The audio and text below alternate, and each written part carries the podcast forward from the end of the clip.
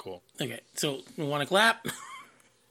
Okay, yeah, let's clap. Okay, so are we doing it on three or like the beat after three? Like one, two, three, clap, or one, two, three. One, two, three, clap. Sounds good. Okay, or one, two, three. One, four, four time. four, four time. Okay, ready? One, two, Which three. one should we choose? Only me. Oh, okay, let's try. We're just gonna leave all this in. Okay. One, two, three. Oh God, it's really delayed.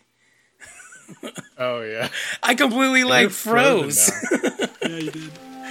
uh, my computer sucks. Okay, I'm gonna do this.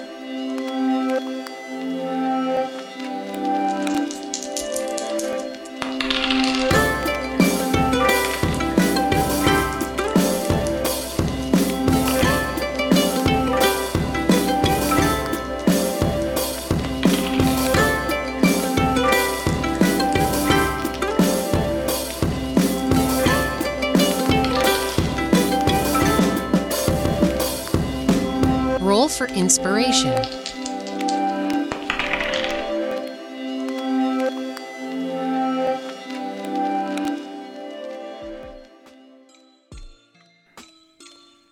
Hello, and welcome to Roll for Inspiration. I'm your host, Jake, and my guests for this episode are criminals. Two of hell's very own scoundrels, a duo of goblins, a couple of gremlins, and two of my good friends, Chase Noseworthy and Ben Northgraves. Chase Noseworthy is an accomplished singer songwriter, uh, game master, and tormentor of my soul during the one shot portion of this episode. And Ben Northgraves, aka Hana Music, is a multifaceted musician who's able to compose wonderful works of orchestral music and also drop some of the smoothest lo fi beats you've ever heard. And he's also the bane of my existence during the one shot portion of this episode. To all the GMs out there that have wild cards for players, I now know your pain. Uh, but this is still a great episode, probably because of how much these guys make me sweat as a GM. Uh, make sure to check out the show notes for all their links, and let's jump into the session. And then, ah, okay, Hey, there you go. cool. Yeah, you are. All right, we're probably in the ballpark. It'll make for a great intro. So, anyways, yeah, like I said, I already did like the your like intro saying like stuff you guys got online and all that other stuff. But before we start, um, I start every podcast letting the people at home and letting my guests know why I kind of revamped the podcast because you were my uh my uh, test or crash test dummies on my first version of this podcast, and so got to bring back the homies for this one. But I've it's revamped. It's not the same thing, and so I, I like to tell them um, why. Why am I doing this? Um, so first off, I haven't told you guys this yet, but like I got a new job. Um, so uh, yeah, you know it's it's crazy, but nobody there likes nobody there's nerdy really. Because what happened was I joined this uh, I joined this pirate crew, and the pirate crew is just too consumed with making our captain the king of the pirates. So I'm like stuck with like, hey doctor, do you want to talk about TTRPGs? And he's like, no, I gotta go heal Luffy. And I'm like, man, Luffy's always hogging all my friends. So I was like, let me just start a podcast where I can just talk to everybody about character creation and TTRPGs. And so that's why we're here on the podcast. You guys thought I, had a new job. for a moment. I did too. like- It's my you new favorite tell thing us now. about this major life change. It's my new favorite thing Like, now. what 'cause- kind of what my- job is this? Is this in the same vein that you were doing before? yeah, it's my How favorite thing not so far. Uh, it, it started off crew like, a, uh, yeah, it's yeah, a metaphor. or- Yeah, no, what I thought. you're like a, what kind of weird metaphor? Yeah, no, no, no. It was just my my way of having fun, of like having some kind of funny thing to start the podcast with. But my thing is like the people that know me are like, wait, what? You, why haven't you talked about changing jobs? So that's been the Yeah. funniest part for me.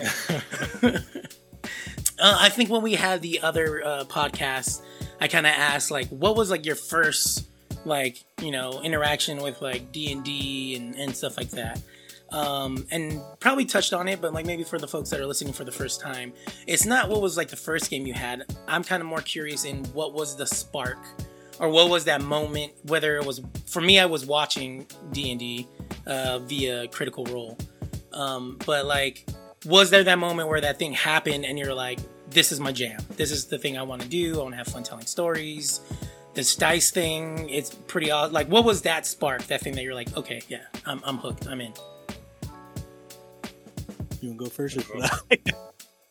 Should we roll for it? roll Roll, for rollsies? Rollies, yeah. Let's do rolling. Do Oh, rolls. wait, I have to do digital dice because I don't have physical dice. I, I rolled Uh, a 12. Roll d20. I rolled, Roll a d100. I rolled a three. Okay. Uh, does that mean I go first then? I, I think I don't know. you choose. Yeah. You choose. I'll go first, sure. Um, yeah, so I think on the last time we did this, I talked a little bit about how uh, I got into D and D because my friend wanted to play, and I was like, I don't know what this is, and so we played a game, and he showed me the intro clips to Critical Role where they had these little character, um, introductions, I think, and that's why I do the introduction piece or two on my YouTube. But I saw those and was like, oh, this is cool. Maybe I'll watch this a bit. And so I started watching it, and then I was like, not really sure how all the rules worked. And just watching them play, you kind of start picking up things. And for me, that's kind of where it all started for me because I didn't have people to play with because that other game just fell apart, as D and D does, especially when you're not really knowing what you're getting into or doing. so, um, but what happened is I was like, I don't really understand the rules, so I started just kind of like looking at the rules for different classes and stuff. Eventually, I made um, what I consider my first built character, besides just throwing things together, which was a fighter and wizard, because I didn't understand how uh, a class could have spells and how that worked in multi classes.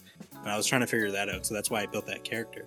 Fun fact: his name was Io, uh, which, like your character, so, Call back to yeah. uh, call back to our, our first game we, we had. Yeah. I. Um, but yeah, after that, it was just like, oh, this is really cool. What what can you do with that? And then from there, it's just my thought process was, well, hey, that fighter wizard can cast fireball twice in a turn because of action surge. That's really unique and cool. I remember thinking that specifically when I found that out, and I was like, this is stupid.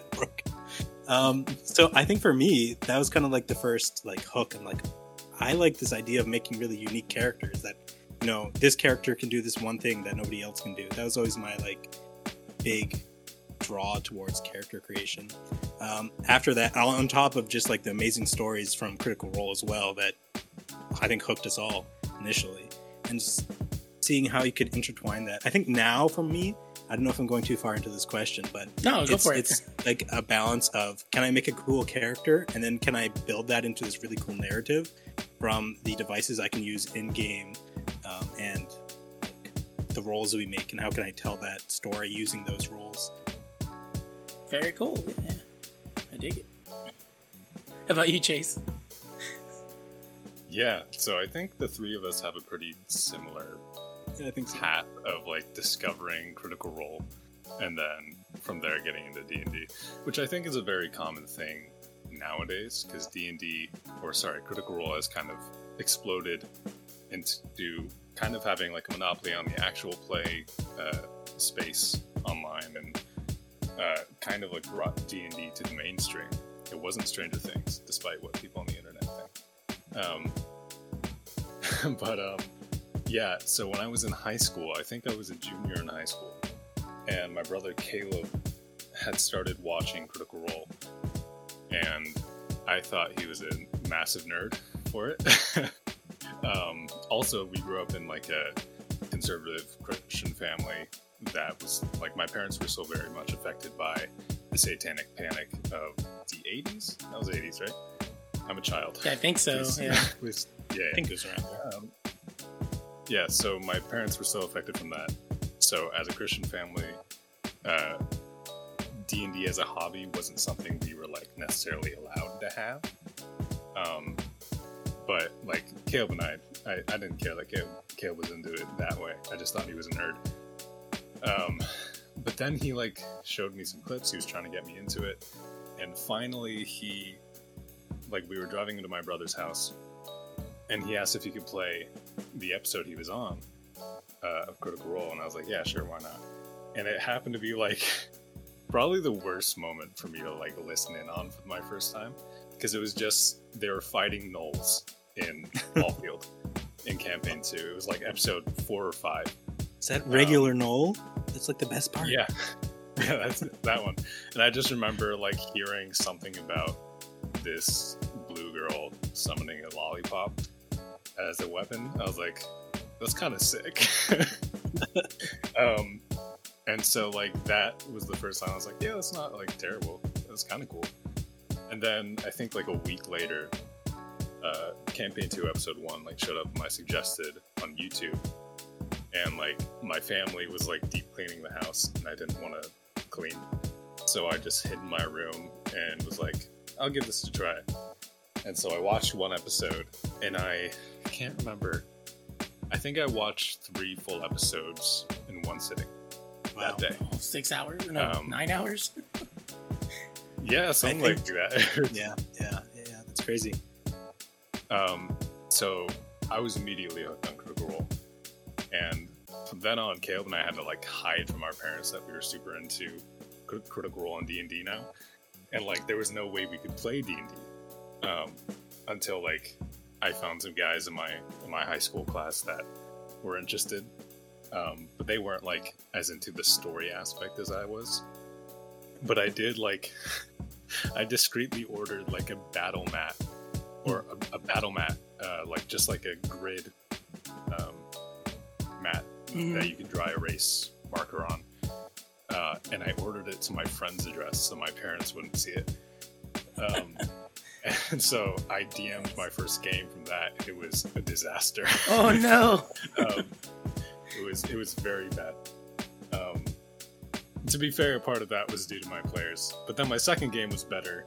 Uh, my friend's mom even joined us for that, and she was great because when she was a kid, her older brother played D and D and wouldn't let her play with him. So she had always. She, this was like a 48 year old woman who had always wanted to, To play, play D&D, D and D, that's and finally got a chance with like her son's That's friends awesome. in high school. And she made like non-alcoholic mead for us. It was great. What? That's Um, awesome. so yeah, things kind of rocketed from there, but that was definitely like the first initial spark of like I really like this game and want to play it and love this sort of medium of storytelling. That's cool. Um, yeah, so that kind of like blends into the next thing I was gonna ask, which I think Ben, you mentioned like uh, your one of your big things was like making characters that you know maybe people haven't thought about or something like unique about them.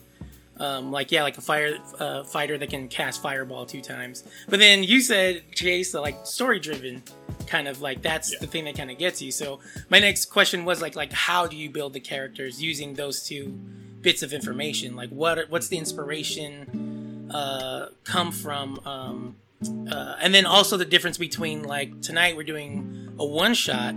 Um, Chase, in your case, you're the first person in the whole like season that has actually sent me full backstory. So Oh, really? no one else has sent me anything except for what they I- revealed like- tonight. That was that was like moderate backstory too, because it was like this is a one shot. Yeah. Like I wanted I, I wanted to make a character as if I were making a character for a long term campaign. Because I feel like when I make characters for a one shot, it's not as true to like my actual character making Ah. style. Gotcha. So I tried to do it that way, but I still only sent you like it was like a few paragraphs. A few of- paragraphs, yeah. But like, you're the only person Like, that sent me yeah. anything. I, I will say this Wow. because you won't be, get to hear it.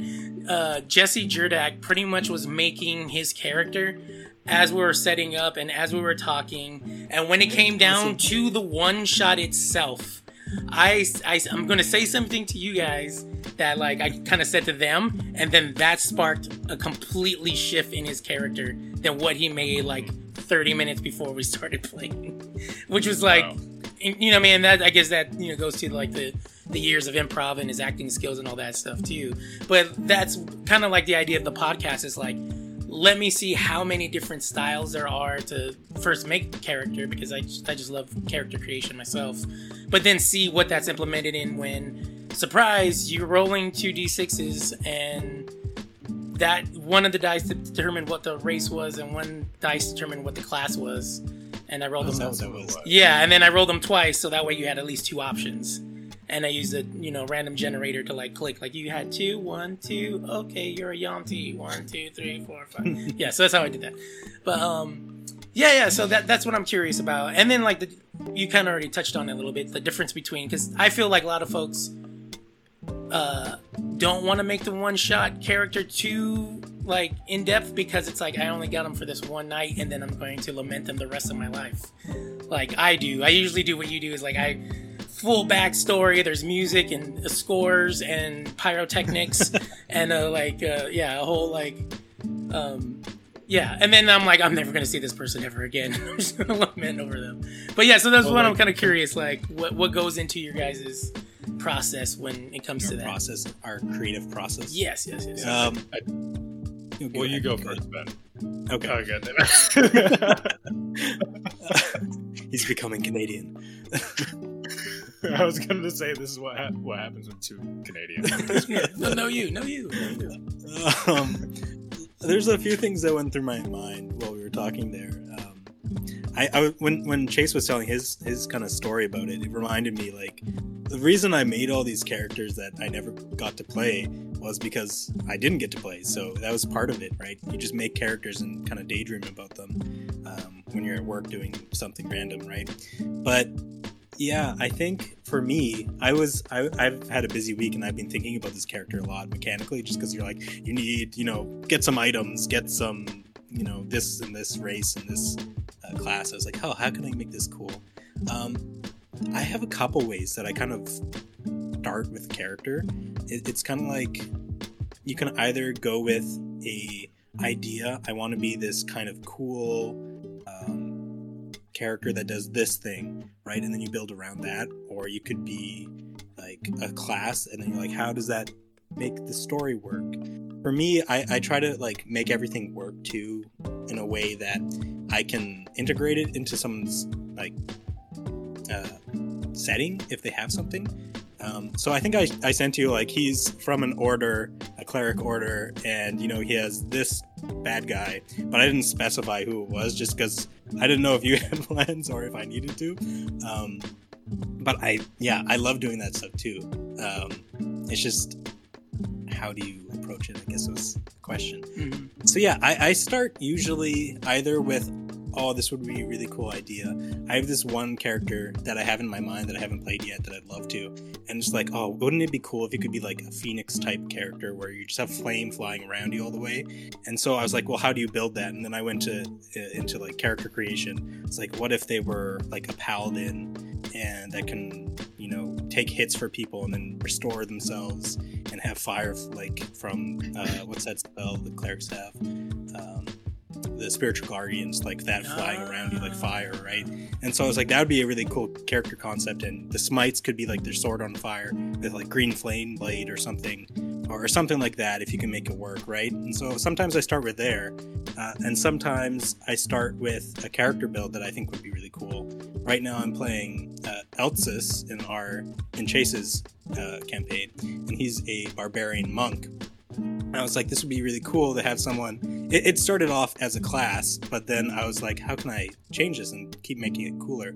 So he's a Kensei monk with a beast barbarian, so I think he can eventually make five attacks in a round or something Wow. um, which is crazy. But I was like, how do I make this cool? And then I started thinking about Genasi's and Earth Genasi's, and oh, what if I could integrate this beast as part of his like earthly, uh, like physique and how that grows out of him and stuff like that.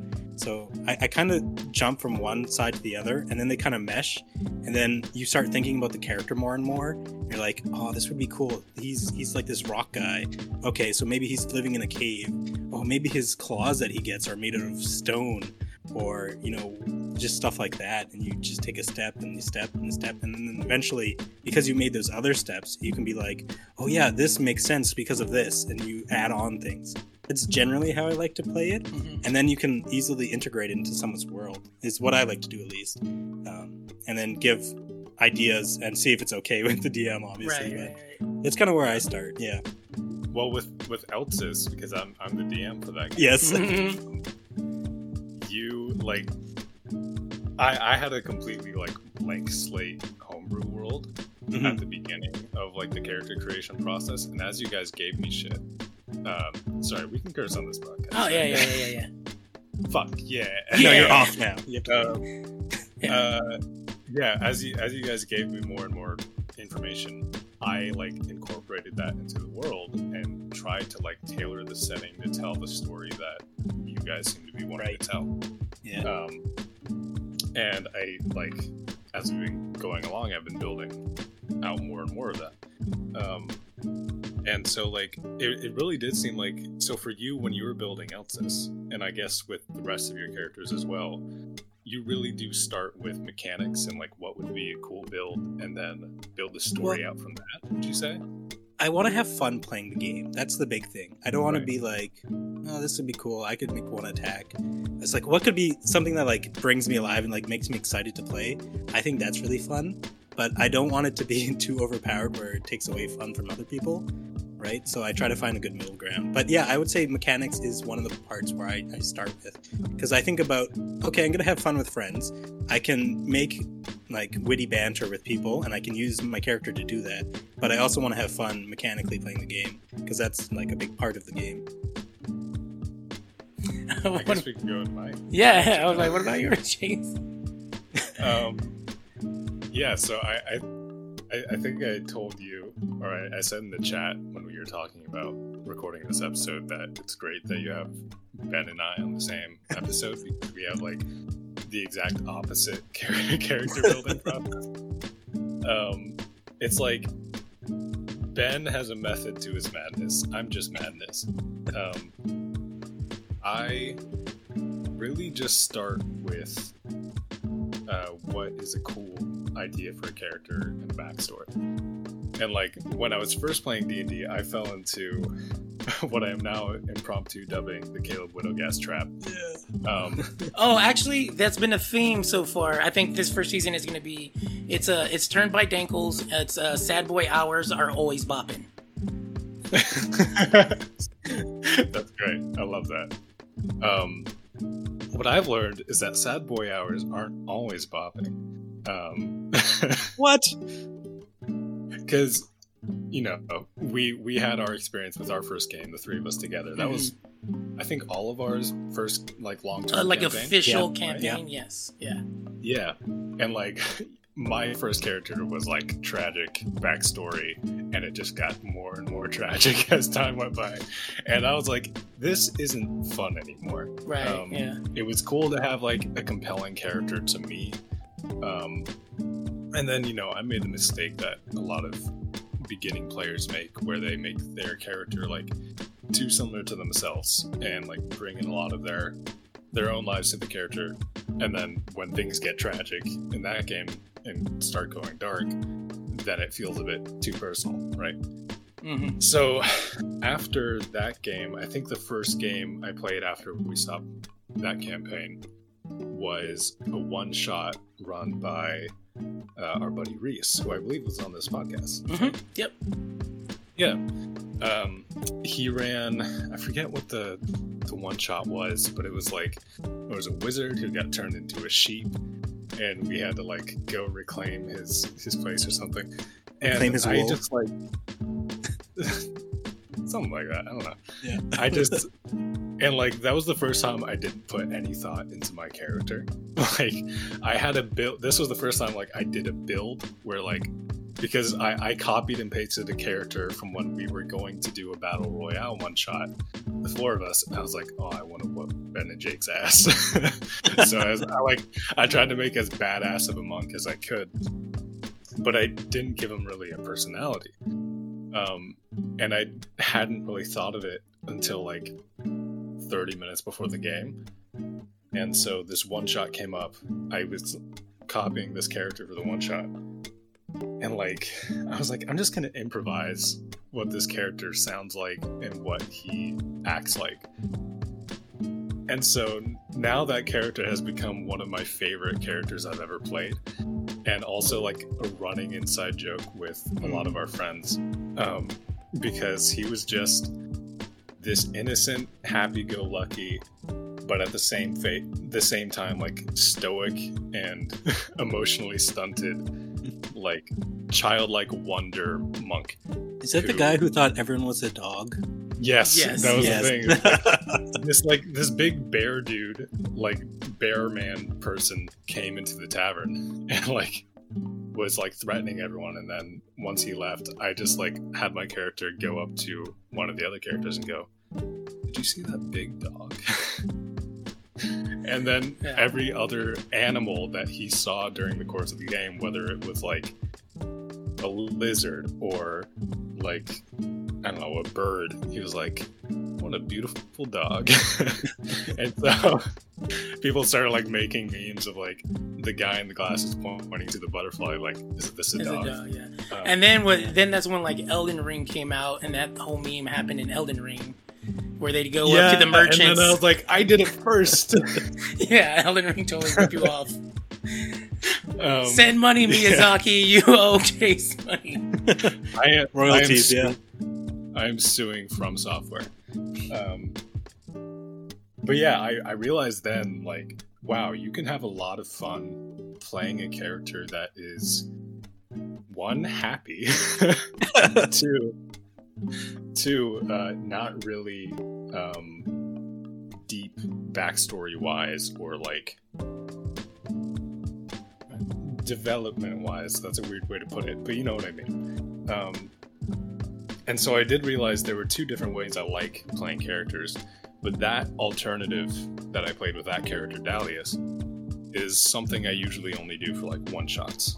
Like the one shot we just played with Ben, I made like a halfling. Uh, That's great. what was he? What was he? A paladin? Yeah, Um, a paladin. Yeah, I made a halfling paladin. Uh, called him Ormond because it sounded like a fantasy name, and and uh, I came up with his personality on the spot as well and his backstory. Like I literally, 15 minutes into the one shot, I texted Ben a backstory. Yeah, you're like, I think this is how this is gonna go happen. It's like, Wow. Yeah. That's cool. um, so I, I do sort of have that yin and yang, uh, two different sides of the coin that I can do. But when it comes to a long term campaign, I definitely start with a backstory, and then I pull up D and D Beyond, and I make choices based off of. Not sponsored by D and D Beyond, by the way. Unless Uh, you guys want make- Unless you guys want to. Unless you want wizards, reach out to my boy. Yeah. Um, and I make choices to try to enhance that story and that character, whether or not they are detrimental to the char- like the build of the character. Mm, mm. Um, and sometimes it's just like like you gave us the option with these characters to like pick a very rare item, a rare item, and two uncommon items. And I just was like, okay, I want a cool sword and three other things. and so I just went into like the D and D Beyond list of magic items, looked up cool sword, and I was like, great, that's great sword of sharpness, cool. Uh, other things, I'll just like pick out things that seem like my character would have them. Um, and I guess we'll get to those later, maybe. I don't know. I, don't know I kind of did something similar. I was like, Um, what would this character want? You know what? Yeah. That, that's an interesting thing to bring up. I hadn't thought about it, but I do that with characters too. Like if I'm building, like the only thing I have though with the problem is like, especially if it's like a cool thing that would work for story, but a two-man slot, and you're like, now I only have two more attunement slots. Is it really worth a story or not? like, at least for me. Honestly, Smaller smiles. Until I was building this character, I forgot attunement slots existed. oh snap! um, yeah, I, I'm really bad at remembering rules and stuff, which Well- is bad because I'm a DM. So. Don't feel bad because uh, I'm the I same think way. everyone does. And Yeah. uh, I'm pretty sure if like rules lawyers listen to this podcast, they're gonna they're gonna hate me because Oh, probably. Yeah, I'm like rule of cool, and then as long as it's not too breaking something, like I can't wait for you guys to listen to some of the other episodes because. Like if you could see I'm my face as things are happening, my brain is melting, and I'm like, okay, well, this is happening. So I'm looking forward to that happening this evening with you guys. But uh, yeah, really cool every day. Um, which brings me to let's what's the next thing? So we've got. Um, did you get to talk about what you do different about one shots and and long campaigns, Ben? Like, do you have a different? Yeah, kinda. Um, I, I think there there was one campaign we did with Andy, and Chase and I were brothers, and I remember that one, and I, it goes to what Chase was saying, uh, where sometimes you just make things up. We we didn't know what our we were just brothers. And we didn't know why. I was a bard, he was a paladin. Um, and he was pretty much my protector or something like that. But there's this weird rivalry we had because I was a swords bard, and I think at one point Chase said, "This is why Mother loves me more" or something. and you just go with it. You're like, "Oh, I have to one up him now." And so it just like in-game characters, you know, they can change so much. And I think in one shots, there's a lot more volatility for stuff like that. Um, so uh, yeah, it's kind of like the same thing I was saying before. In a one shot, I would want to play something um, either that riffs off of another character who's having fun, right? Because you're only going to do it once. You might as well just have fun with some random silly thing. Or um, if if I wanted to play a class that is really annoying for some reason, like you're playing a character that just grapples the character and then throws them off the cliff, and then that's their one trick pony thing. I think those are good for one shots, just because you can one and done them, and you don't have to play it for like five years or however long your campaign is. So, um, but besides that, I think yeah, it's just I quickly make a character that I think would be a lot of fun to play with everyone, like uh, to, to riff off of, and then for the longer stories, I usually think about um, what kind of story or character arc I want to have, and I build around that. Or like if if that's come already from the build, that's something I've wanted to do. I will build around that and integrate that. So it just it's it's definitely different between the two. Cool, cool, cool, cool. Um, one thing, like, just because we're talking about backstories and stuff, that so like, kind of going back to like a campaign setting, the long, you know, you you don't know if it's gonna last six months or six. Not probably not six years. I don't think anybody's gone. Well, there's probably people that have gone six years, but like three years or something like that. Um, when it does come to like writing your your backstories and stuff like that, it's kind of interesting because we're going to be kind of like doing a, a little side campaign later on in Waterdeep, and I was talking to our DM and was like, oh, "Okay, well, I think I'm gonna be sending you a lot of stuff," and then mention like, uh, and then I think yeah, whatever I mentioned, I was like joking or whatever, and then she was like, "No, there's also Ben, so don't worry about sending me a lot of stuff." so I know Ben's in the same same vein as me, but like I I kind of like overthink. Like I don't want to be a Sam. Riegel where it's like, "What's her mother's name?" and I'm like, Right. "Travis." I try to tone it down too if I can. Like, Yeah. I know I was bouncing ideas off of the DM. I don't know if we're just not naming her, I don't know. It's Claire. but Hi, Claire. it's you're cool, listening. yeah. my fiance. Um, but yeah, I was You're bouncing ideas off. Her. We are. Oh my goodness, what is it? I should get ready. I never Um, knew. Why didn't you tell me you changed jobs? well, she's a pirate, so Oh, um, She wears a straw hat. she does. Um, what was I saying? Uh, I was bouncing ideas off of her, and she's like, "That sounds complicated." I'm like, "I'm not gonna do that because this is like a short term thing. I'm just gonna try to make it simple." So, yeah, but I also sometimes when I like have really complex ideas, I know uh, Claire, she doesn't always go as hard into the rules. I'll s- like explain one thing one day and be like, "Hey, what do you think if I, you know, did this?" And then you know the next day be like, you know, I was thinking more about this. It'd be cool if I could add this little sprinkle in. She's like, oh yeah, that's cool. But if you overload people, sometimes it's very easy to be shut down just because it's too much. Gotcha, gotcha. So I think I, I think I agree with you. Like, just mass. Here's everything you need to know about this character. Yeah, I go too far, and then I, I I also do the thing where, kind of like we said, like as you're playing, different stuff comes up, and then now it's Yeah. like, oh well, now I'm gonna write a short story about this real quick because this seems, and then I'm like, I'm Well- not even a writer, but I'm writing short stories, kind of, or trying to. I think my first character, I think I wrote 10 pages for their backstory. And my friend was like, I'm not reading any of this. I was like, oh. Dang. Not even skim through it. Well, I would at least skim you through it. I think we had one game, so it, like we didn't know what the game was going to be. Oh, gotcha. But I just pretty much handed him a huge stack of paper, and he's like, "Well, we're going to be playing in like half an hour, so okay, if you only gave him a half an hour prep with yeah. ten pages, Well, I think it was How about you, Chase? Any like big difference in like you think you're gonna go to long haul with a character and writing stuff about them? Yeah. kind of kind of similar to what I was saying before. Is like if it's a one shot, I, I usually do a lot less prep work, and I just like go through super speedily on the D and D Beyond uh, character builder, um, and just make what I think is a cool character, and like usually something that I haven't done before, like with uh, the last couple like one shot characters I played. I played paladins the first one was because I'd never played a paladin before. The second one because I was because I realized I had a lot of fun playing a paladin when Ben and I played as brothers. That was also one of my favorite uh, one-shot characters I've played. Um, that dynamic was just It's very hilarious. Legolas Gimli counting Yeah, kills. yeah. yeah. We we literally counted the kills. I'm pretty sure I won. I think Um, you did. You yeah. could yeah, it was kind of unfair. Um, I think my character died at one point though, so I think we all died at one point. Yeah, my character died too. Yeah, and then Andy I think there's a saved him. Banshee. It was crazy. the last battle was insane, and, and like Andy took in a, a a monster from the Wheel of Time series, and then like inserted it into the game. I was like, whoa.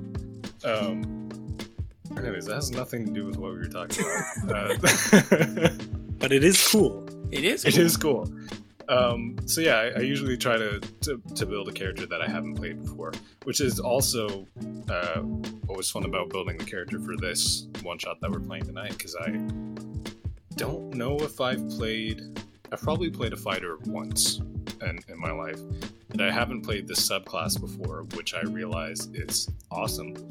Um, I don't know, like, are, are we gonna like get into talking about our characters? Yes, yeah, yeah, yeah. We're gonna have a Um, moment right before the break, so that way we can introduce the characters and talk all the cool like build ideas you guys had for them, and then uh, Gotcha. yeah, yeah, yeah. And then I have like a since we're describing them before, I kind of have my little cool. Uh, hopefully, it's a fun little different way to introduce your character in game. So I think I hope you guys will like it. So yeah, Hmm.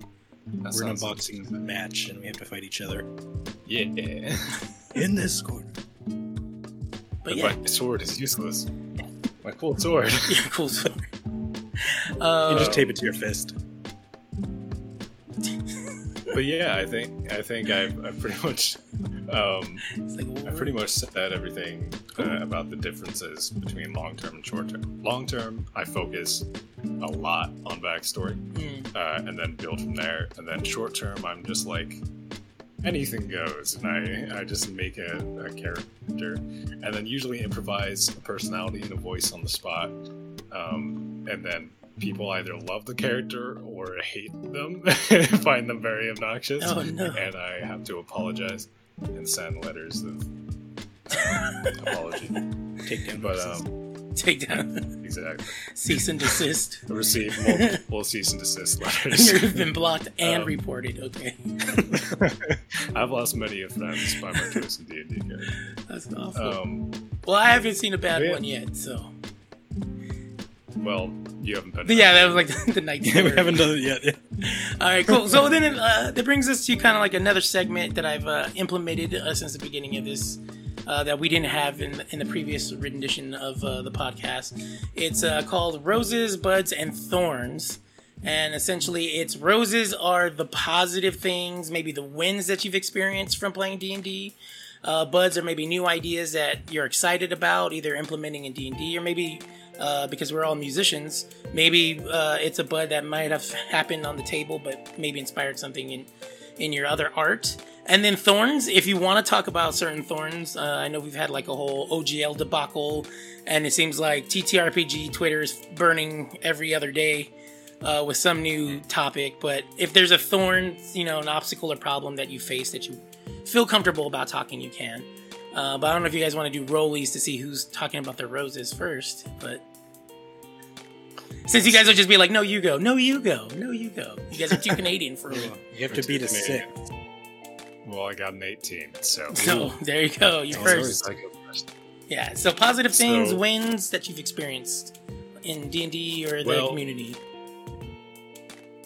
Po- most positive things are probably the fact that 75% of the friends I have today are because of D&D and TTRPGs.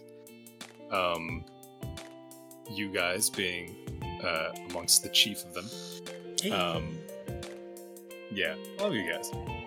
um, yeah, you guys. Uh, I met Lily and Hunter through D and D. I met uh, friends Rochelle, Miriam, Reese, Spencer. All these people met through D and D, and I've gotten to collaborate with a bunch of super talented, nerdy musicians um, through you know the communities that we've found ourselves in the critical role community the general d&d community um, and, and i kind of like the the elephant in the room is that i wouldn't be making a career out of music if it weren't for critical role to begin with Hmm. um, the very first song I ever released publicly.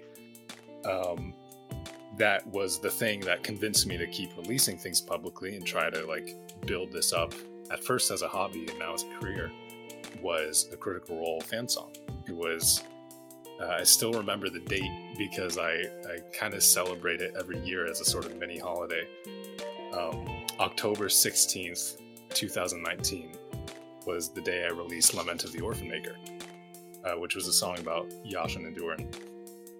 And then from there, I just kept making more things because people seemed to like it and want more. And so I kept writing, and like the first song I recorded was on a Blue Snowball on GarageBand. No processing, no production, no reverb or compression or anything. It was just plain, and like the you could hear in the video. You have to turn the video all the way up to hear the song.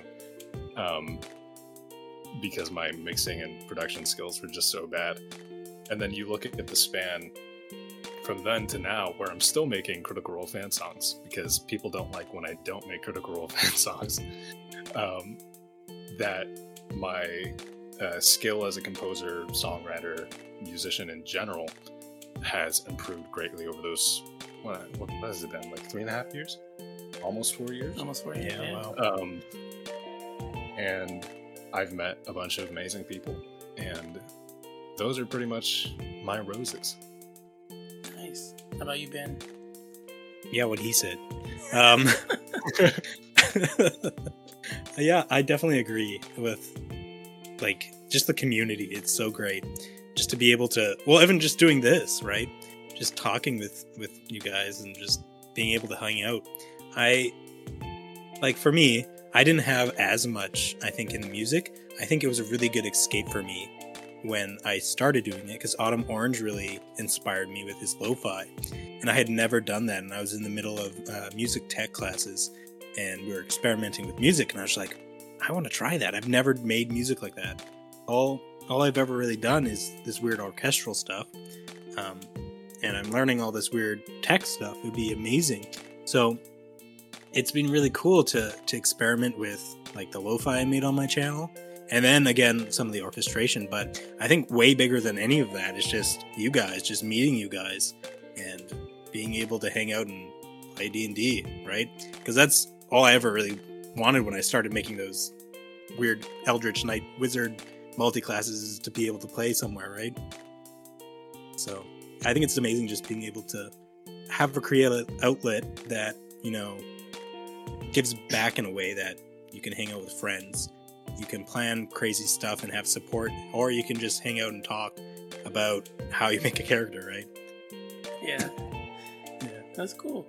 Um, moving on to Buds, new ideas that you're excited about. Chase, uh, anything in the community that's giving you new ideas, or I mean, new ideas. or just even just even new ideas about like you know, like you said, yeah, like new projects, or even playing D and D. Like, uh, you do have you know you've you've DM'd for us and and stuff like that. So I'm just curious if there's anything like even in that tabletop wise, like you're like, oh, this new subclass came out. I'm curious. I don't know. I, I'm really bad at keeping up with like new subclasses and thing and like You- modules. Like, I don't know if I can I can uh, give you an advantage role in this one. You were really interested in pa- um, um, the space one. What's the space one? Oh, um, Starfinder. what was it called? No, No, no, no. It's uh, it's Spelljammer. Spelljammer. there oh we yeah, go. yeah, yeah. Um, which apparently, after looking into, like, uh, it seems to be a very uh, contentious uh, sort of like people are split on their Oh, yeah. opinions on on um, spell spell Spelljammer? already the name spell Spelljammer. spelljammer Yeah. thank you I was almost like Fellowship. spell spelljam spellbinder um, but yeah I read through that whole thing because um, Ben and Claire uh, for my for Christmas was it I Yeah, think so. yeah. for Christmas uh, decided to they were like pick anything from the the D and D Beyond store like sources and stuff. This is our gift to you as our DM. I was like, oh, you guys.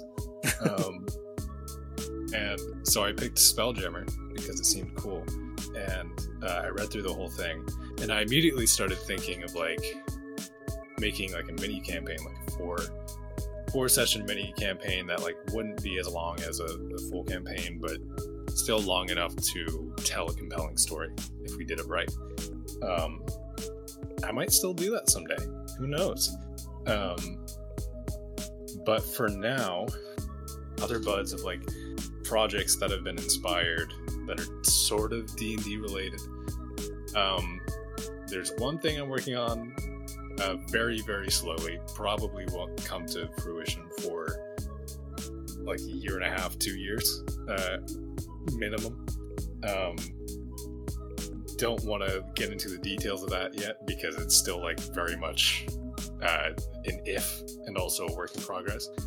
Um, but it is related to uh, some Critical Role IP, um, and it would be a very large project that is very different from things that I've done in the past. It is not necessarily musical in nature, um, but it is a thing. So There's the. um, that that's working very slowly. I've gotten like the very bare beginnings of a start on that, and uh, I'm working with another collaborator on it, and it's kind of just a thing that uh, we get to when we get to, and when we have free time, and when we want to.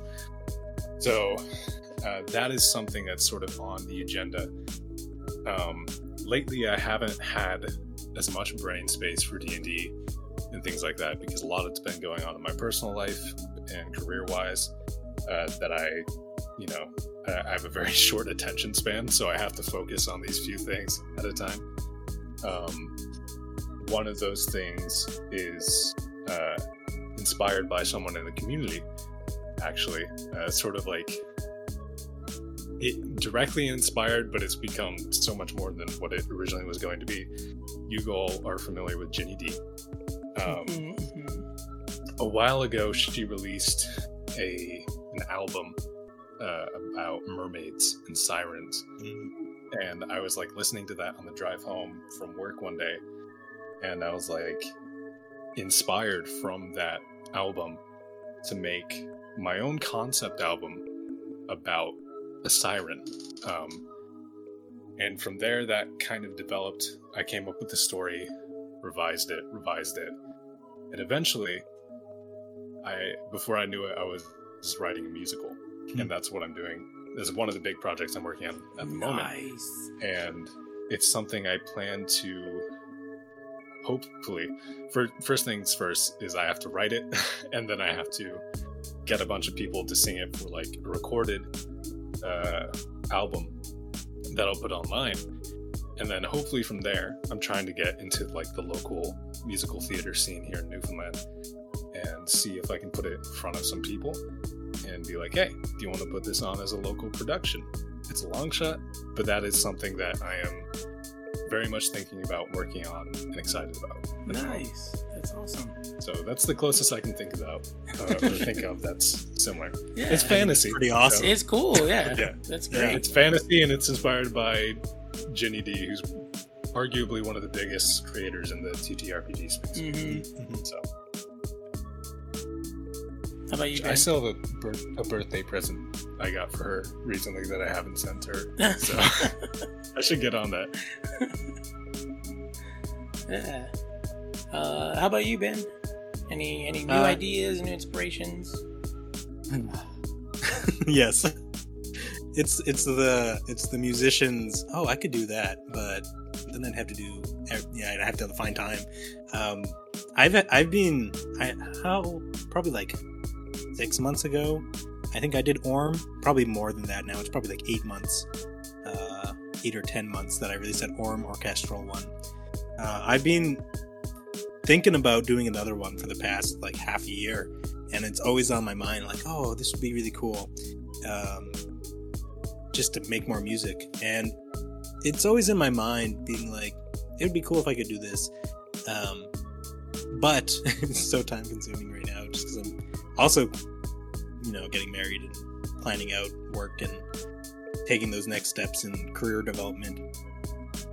But yeah, I think I still do, just because with the theme of the podcast, I, I do still kind of daydream about character creation um, when I have time, and I think that is is something that always is blooming because it's something that just kind of takes me away and just lets me kind of live in this fun headspace of, oh, this cool character. I, I you were saying you overthink everything, and I totally agree with you. I remember having to learn in those one shots, being like, oh, oh I have to actually finish this. so, Yeah. um, yeah, I think for the music stuff though, I want to do more. It's always, especially lately, I've had a really big gap, and this happens all the time where you make music for a while and then you stop because you stopped, and you, you have to pick it back up. And I want to do that right now. I finally gotten that like spark to get back creating. Um, but it can be hard sometimes. But I think that's my bud right now is that I'm thinking about trying to post again onto my channel because it's been so like so far. Claire and I were discussing an idea we had for a second channel that I don't think is going to come to terms anytime soon. But we had fun ideas about it. But I think we're just focus on the whole marriage thing. We're just That's a good go Yeah. too crazy. Maybe we should get married and deal with all those Maybe we should do, first. do the important stuff first. yeah.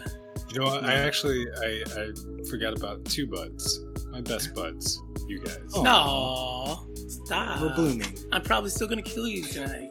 Um, Oh, good. no, I'm joking. Dude. you will try. yeah, no, I hope I don't. I actually didn't have any contingencies for killing people, so that's why I was like, Oh, no. "You have five anyone hundred. died? You have uh close," and that's when I started being like, "Hey, hey, there's 500 gold.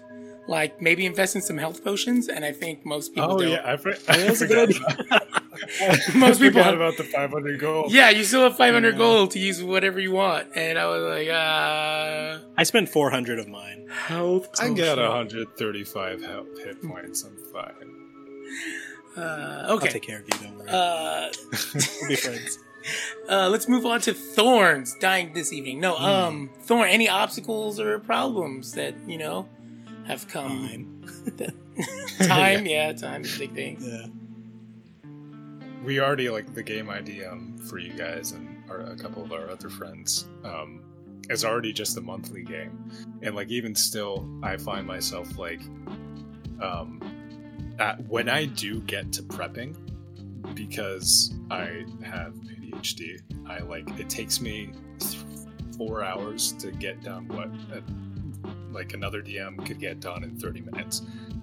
So it takes me a very long time to like think things through and write things down. And so like I've, I've definitely had to learn how to like think on my feet, which I'm not very good at. Um, but yeah, like even throughout the, the month, finding the time to prep and stuff like that, which is why it's great that Claire is like, hey, let, let me run a Waterdeep campaign while Mhm. your life is crazy and you can, you know, have time to You can get breathe. back on your feet and, and, and plan more. So uh, I'm excited for that. I'm excited to play with you guys as a player for once. Yeah, Oh. It's always so much fun when you have the first meeting of the characters. It's always like, what's everyone gonna be? Yeah, Yeah. that was super fun in your your campaign too, Ben. Your one shot Yeah. Henry. Yeah, yeah. Um, that Jake was unfortunately not able to make it to. Yeah, man. was- we were talking about that beforehand. Like, it's been, it feels like it's been a while since we've all just been on the call. Chatting, Yeah, yeah. chatting. So. yeah, it's been a while. Uh, it's been a while. I was, Oh. yeah, get out of my head. That's how you know we all got started on D and D through. Yeah, that's Yeah, right. sure, I don't even know the song that's referencing. I just No, know it's such a good song. it's Well, been a I was gonna Yeah. say, I, I think the I think the singer now might be kind of problematic. I don't, not Oh, entirely really? sure. That's sad. uh, but back in the day, he was in a band called Staind, and that was like one of two hits they had. but it's like a really good song, and now it's a meme. Amazing. But uh, yeah, uh, Ben, you, you got any thorns to complete the flower Any of roses, buds, and thorns? I think my thorn is that I want to do too much, um, and it it paralyzes me. Paralysis gives me paralysis, whatever the Paralysis. Yeah, that's the one. Um, I, I want to do so many things, and then I'm like not focusing on it because I want to do this thing and this thing and this thing. So I just don't start any of them. And I think that's sometimes with with D and D too. Like for the one shot I run uh, for for Chase and the others, um, there were parts at the end that I didn't fully flesh out because I was still like, oh, what if this happened? Ooh, what if this happened? Ooh, I could do this, this, and this. But eventually you get there and you're like, oh crap, I have to actually do this now. Um, luckily, we're not playing um, like a long campaign because then you'd have to work that in and then plan around that. But it works out. So I think my biggest thorn is I want to make all this music.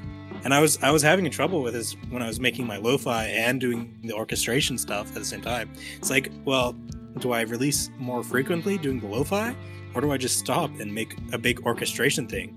And like, what do I do? I want to do both. I have to just focus, but and then I just stop. So I think that's my biggest thorn. It's just wanting to do it all. And in in D and D as well, it's like, oh, I could play this character or this character, and then the date comes up when you're actually playing. You're like, I didn't make a decision. So I think that's that's what mine would be. Gotcha, gotcha. Well, that that uh, pretty much sums up our flowers portion of the of the podcast. Now we need to make the internet angry at us. So No. Yes, Oh, because you can't be on the internet and not make them angry. But we need to give them a specific reason to be uh, angry with us, and that's your hot take on D and D or TTRPGs.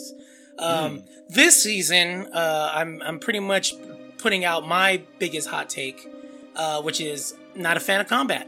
Not a fan of combat. I think it takes too long. Uh, I get irritated when uh, I'm the one that's actually focusing on my character sheet and what I can and can't do, and how many squares I can move, and then all of a sudden, either the DM or another player does something, and I'm like, I just wasted 30 minutes prepping this, and now it's my turn, and it looks like I didn't prep for 30 minutes. Uh, so it stresses me out. Um, yeah, I have. I, I can. Oh my gosh, what's the other one? I feels like sometimes it's not as epic as it could be, uh, depending on like what's happening. You're like, I'm playing a monk. I should be able to do all kinds of cool stuff, and then you roll nothing but nat ones, and you're like, well, that was my turn. That sucked. Uh, I just sit here and get punched by a kobold in the nuts. So, um, yeah. So that's my hot take. Combat, eh. and I'm running hot take. combat, which is the irony of this whole thing is I'm running combat for you guys this evening. yeah. So Yeah. I I happen to agree with the hot take for the most part. I think a lot of people do. that- yeah, I think there are ways because like a lot of people getting into D and D now are, you know, mostly in it for the role play. Um, but there are ways to make the combat more fun. If you ever figure it out, I would love to know. I, Um, I have a I have something that I do for that.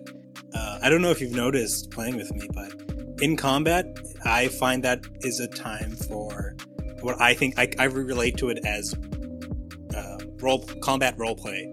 How can I describe how my character fights? Right, that's kind of my go-to. That's like yeah, You're what good they that. what do they look like it's well it's where i live it's like where my headspace is a lot of the time Yeah. it's like how can i show this character because i'm not always great with like describing what the character's doing but if i can describe how they fight that gives you a hint to what the character's like that's kind of where i like combat is where you can um, tell a story somehow through combat that's that's i love that but yeah combat can suck sometimes It's it is a necessary evil though. I think. yeah, Yes. yeah, yeah, yeah. It Because if it's is. if a D and D game is just um, role play, then like I don't know. It feels you could be playing might- something else Yeah, you might as well just be- sit and- yeah. yeah yeah, playing another TTRPG. Um, yeah, I don't know, I, and I think it's mostly because it's it's the bigger crowd. Like the bigger crowd you have, the longer it takes. You know, what I mean, you got your action. How many actions do you have? Oh, you have an action surge. Never mind. Let's re let's restart from the beginning. He's got an action surge. Everybody, uh, you got this thing. You got that thing. Oh, bonus! I didn't do my bonus action. DM, you can't skip to the next person. I didn't do my bonus. right um, and stuff like that. I do agree with I you. like think- flavoring it does like kind of make it a little bit better, especially like if you do get a hit and you can describe And then I like it when you can like, even though it's like I just hit you for six damage, it's still fun to be like I did a kung fu movie flip over the head and landed on their Yeah. sword and slashed them in the face and back flipped off the sword and it landed exactly five feet away in melee. Yeah, you know what I mean? Stuff like that is like fun. Exactly. But like, no. Yeah. I think like the best battles in a D&D game are the ones that have been built up for a while. that Yeah. too, Like, yeah. You have this villain that's been set up. You've encountered them a few times and maybe gotten in a scrape with them, but Mhm. not like full on combat. Initiative wasn't rolled, but like this is like the big threatening villain of this arc or of the campaign. And then once you get to that battle finally, and you know you're up for like a risky fight, then it, the stakes are high. You're like it's super tense, and like that's the thing that makes you like sit on your chair, Marisha style, Mm. make another critical role Yeah, yeah. and like start Is it- biting your fingernails. Like maybe a character's gonna die. Who knows? Yeah. And this might This- be a TPK. Yeah, this goes into my hot take where I think stuff like that, if uh if if your characters don't feel like they're just gonna get murdered if they're not careful, I think I think my hot take is that I think people should play with like two different types of D and D. There should be one where it's like a game, a gameized D and D, where you know everyone knows like this is gonna be combat. All the rules, you can just do whatever you want. There's no like you can get away with anything, right? Like a lot of the times, it's it's played as role play, but I think there should be a, a D&D where we play it like a game, where it's just like we have a character, we know character can do one thing, and then you can play it more dangerously. I think, um, and, and maybe not as like a a, a long term campaign, but I think there should be that, and I think what most people do where they have the more role play and stuff. But that goes into kind of like what Chase was saying, like those big suspensions, right? I think you should be able to have those. Um, but I also think the DM should be able to like, oh, they just killed my guy in one turn. Well, I guess he gained uh, 200 health. Uh, I think that's another thing. Cool, cool. Yeah. yeah.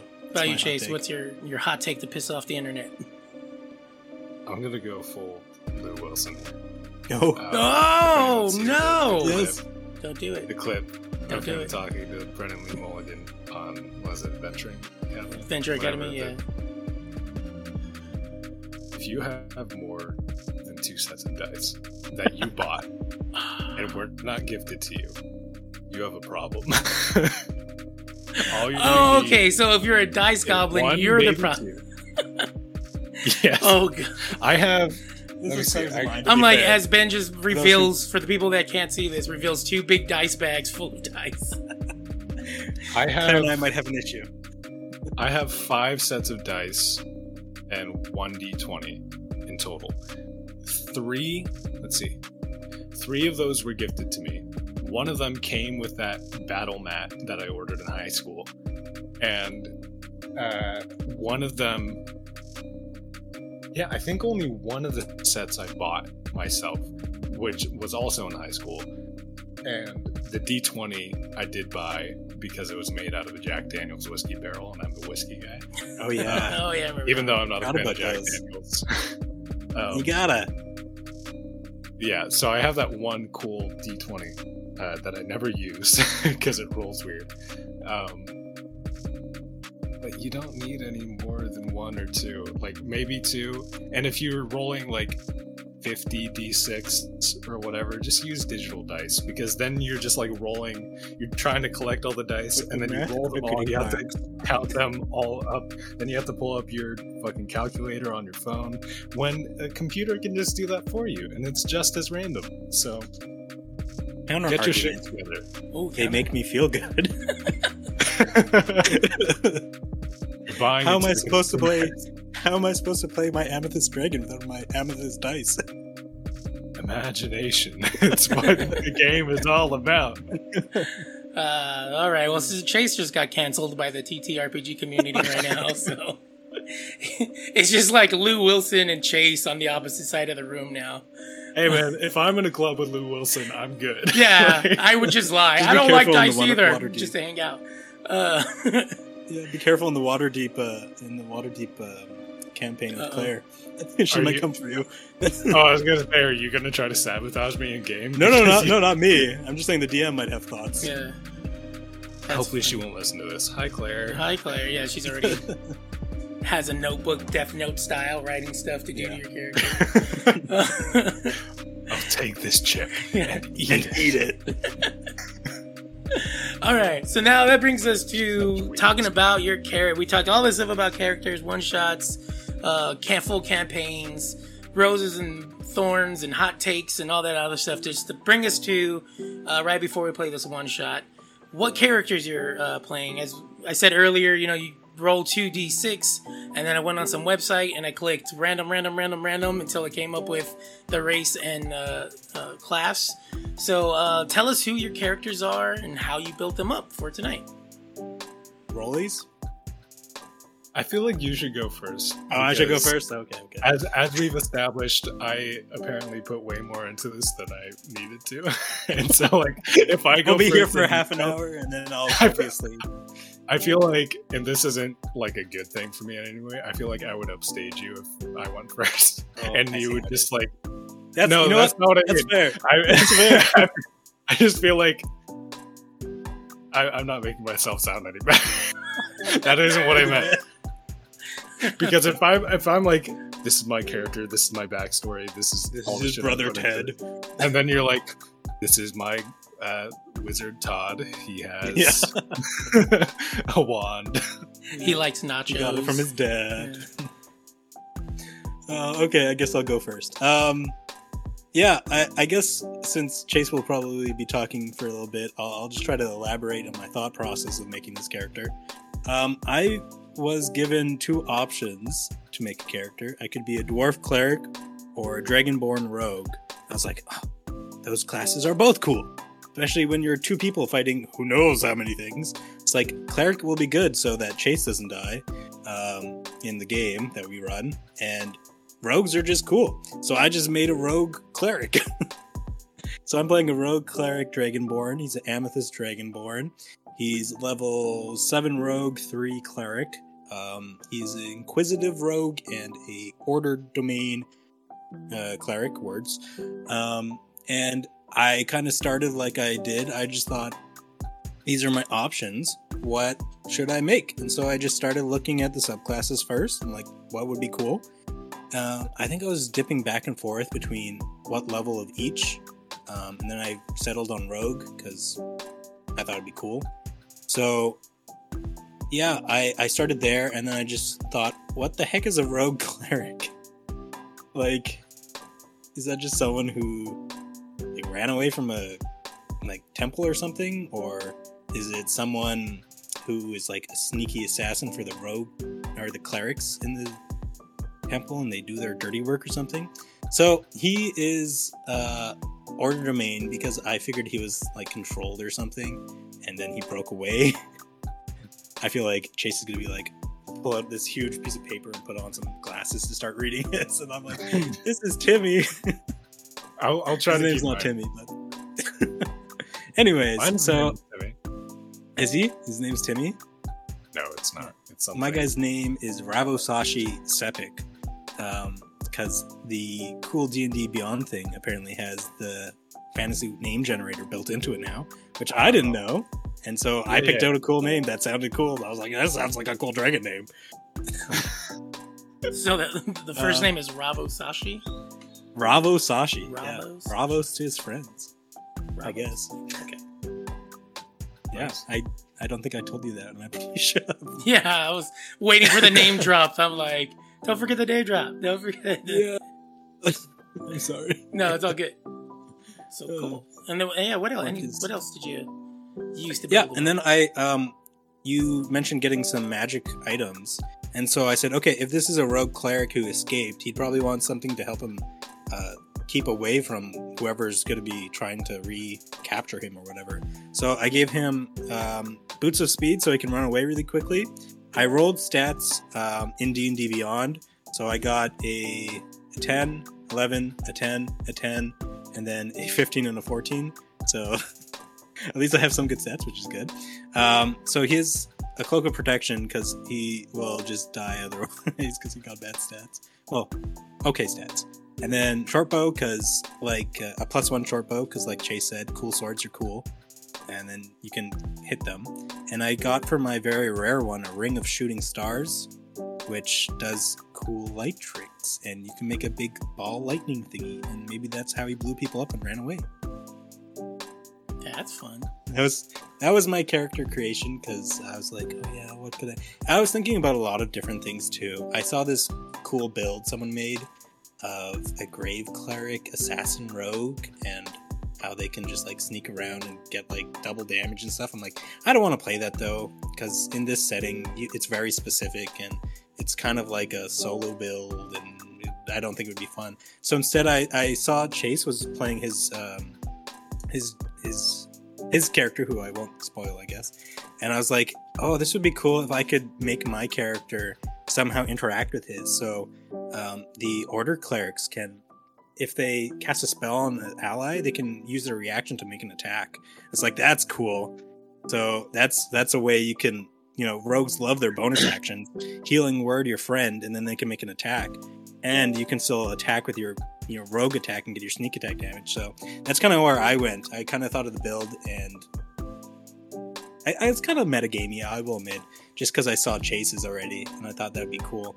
But I've always wanted to play an inquisitive rogue, and I've always wanted to play an order domain cleric. I was like, I'll just mash them up. So that was my process, and then hopefully I'll make up some random voice for him on the spot, as you do. I've already been practicing my voice, and I, I- I on the drive you- here, I I was like, oh, what if it was Russian? I was like, a Russian dragon. I do want to hear your Russian accent, though. I did. Uh, see. um, yeah, I, I guarantee you, I will start with this accent, and then I will be slipping in and out of it for the rest of the time because I'm awful at maintaining accents. yeah, I know, right? Um, and also, I really hope Lily doesn't listen to this because she is an insane like accent He is so like- good. guru. Um, and if she hears me, she once like she didn't like make fun of me, but I like saying she made fun of me. She made fun of me um, because once I tried to do an English accent and just did an American accent. that was like, and she was like, she was like, Chase, I I don't like I don't want to say this to be mean, but that was not an English accent. You just did an American accent. It's so easy to to shift from one accent to the other. It is. I'm gonna Yeah. be going from uh, whatever this accent is, which is some sort of British, I think. Yeah. Um, if I do Russian. I'll become French, and then I'll become Scottish. So yeah, exactly. I'm gonna be doing like Scottish, Irish, yeah, vague, vague English, probably weird American. so we'll see. Um, is it my turn? Yeah, Or- yeah, yeah. yeah, do you yeah. have Go ahead. Okay. Um, so yeah, my character, uh, I had two choices as well. Uh, my two choices were Firbolg Fighter or Half Elf Artificer. I chose the Firbolg Fighter because, again, I hadn't.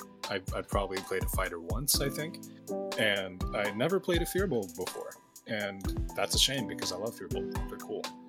Um, and so I was like digging into this. The first thing that I usually do, um, even before I start like backstory stuff, is I look for a subclass that I want to do because oftentimes the subclass kind of ties into the backstory. Like uh, the subclass I chose for this character uh, was a Rune Knight fighter, and a full Rune Knight fighter, uh, ten levels in fighter. Um, and I had never seen the subclass before.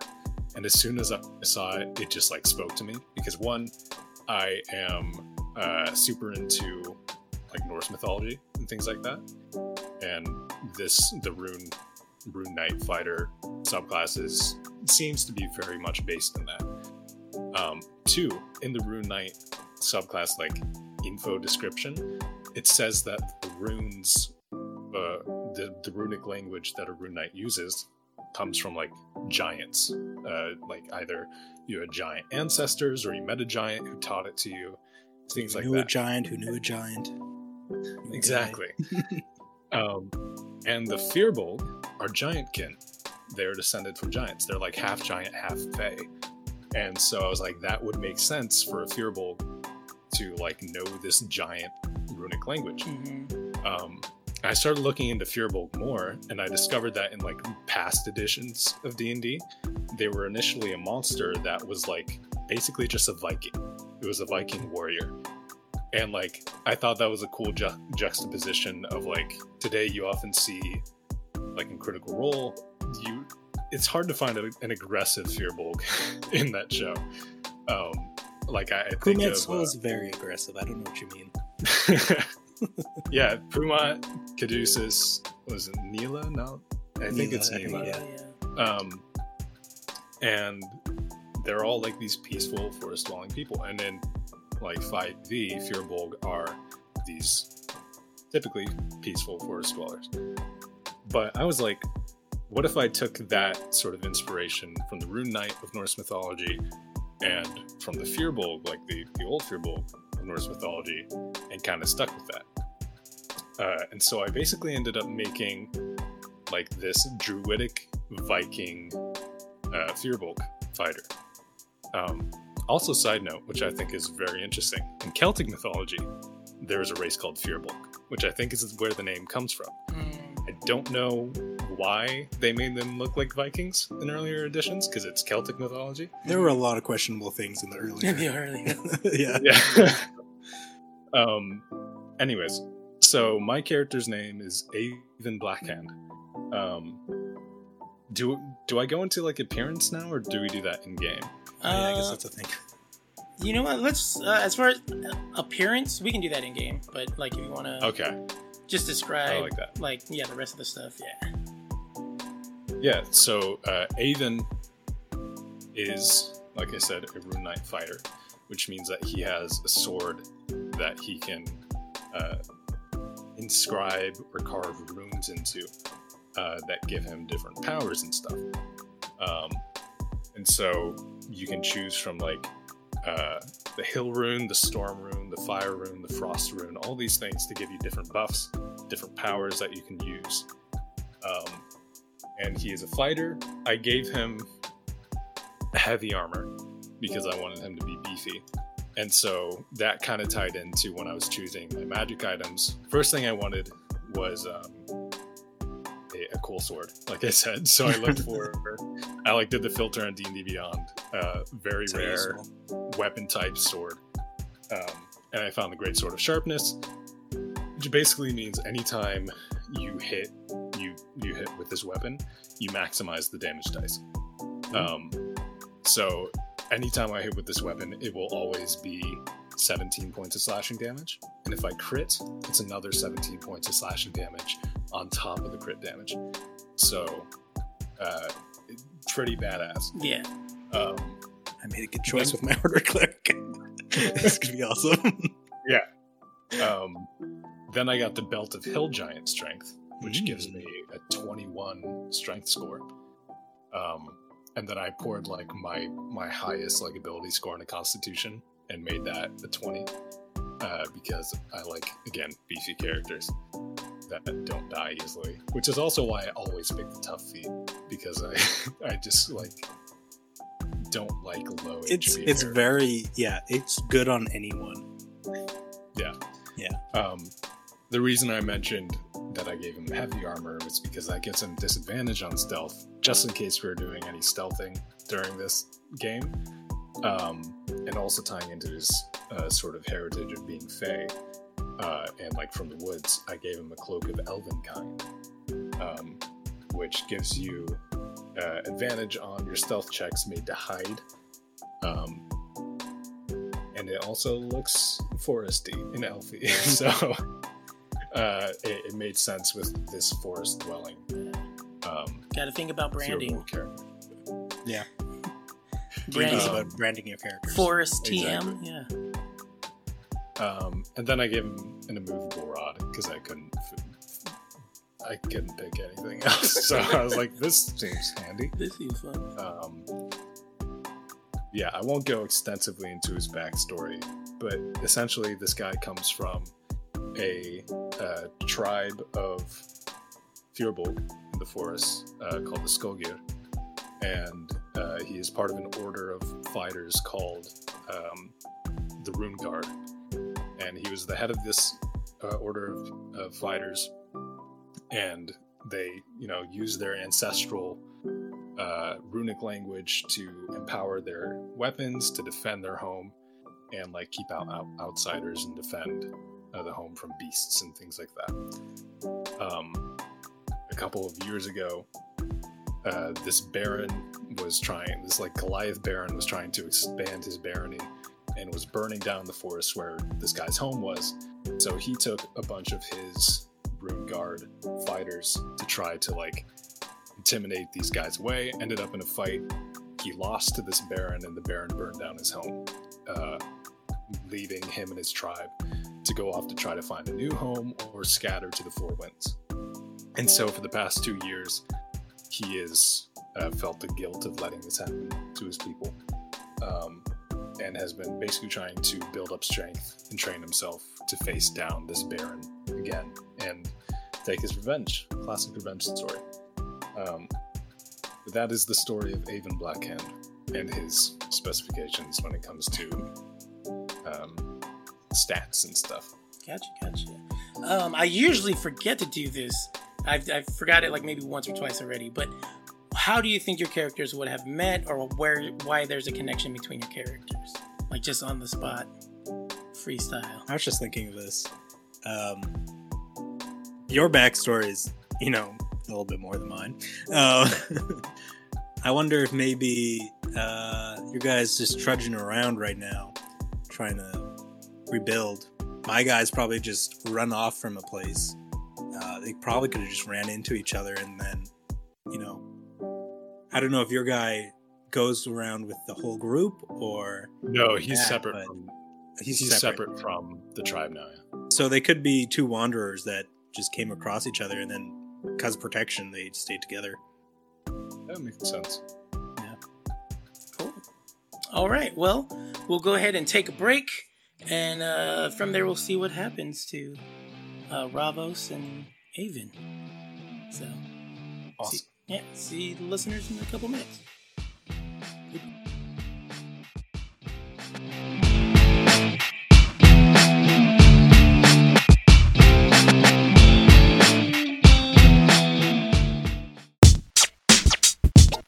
Why do we tell stories? To try to make sense of a world that can be terrifying and enormous.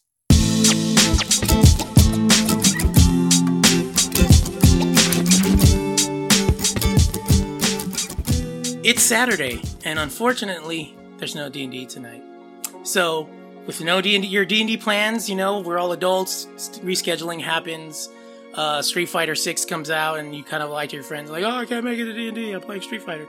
Um, you just decide, uh, you know what? I haven't caught up on some shows. Let me let me see what I can binge.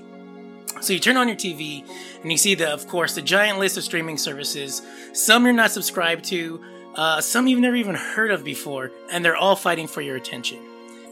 The sound of Netflix's booms in your ear, and then because that's so like easy to remember, you're like, "What does the Amazon one sound like?" I can't, can't for whatever reason, I can't remember what the Amazon one sounds like. And then that gremlin, that goblin, just on the corner of your TV, Tubi. Like, what are you doing here, Tubi? Like, get out of here. But then there's one that catches your attention. Roll for inspiration. You see, it's like D and D TTRPG theme. You're like, what's this one? You click on it, and there's ten different shows to choose from. Uh, and then some of your favorite TTRPG friends have their own shows or, or or guests or actors, and you're like, what's going on? What's this? Why not? If anything, I can uh, you know go back to One Piece and catch up with Jake and Ben, and then you know, I mean, see what's going on in Wano. Uh, but then never catch up with Jake and Ben. Uh, but then you pick a show called The Dragon Horde. And uh, you click on it, and then screen goes black. The little logo comes on. You hear the roll for inspiration jingle. And then the logo fades away, and the screen stays black. As you hear the sounds of somebody running and breathing hard. You hear this person slam into something wooden, and you're like, is that a door? And they're slamming, slamming, through on the third time. and the camera you, you can now tell that the camera was in a darkened room. As the door flings open you see the silhouette of this person with just kind of like blinding lights behind them. Uh, they quickly slam the door and everything goes black again. And you just hear them running through and, and like just trying to get through this room. They're breathing hard knocking stuff off of like glass shattering. Uh, they slam into something that you're like is that a, what's going on with all these sound it they slam into something maybe it's a, a, a wall you hear them kind of slide down and you're like okay that must have happened they slam into a wall they slide down and then they're just trying to catch their breath And then when they finally calm down on that last exhale, candles in the room light up, globules of light. All of a sudden, you see as the camera closes in on this man's face, you can tell it's a man. Uh, middle age, just looks like, you know, world's been tough to him. And he's just terrified. Take it! I wasn't gonna keep it, I swear I wasn't! You have to understand, the offer was too good. I, if I would have known it was yours, I would have. Shh says another voice. Hush now, my darling. In the end, you took something that's not yours. Gifted, found, or otherwise. Now, be a good lad and tell me where the others are. The camera now closes uh closes up on the man's eye. As you can tell, it's like welling up with tears.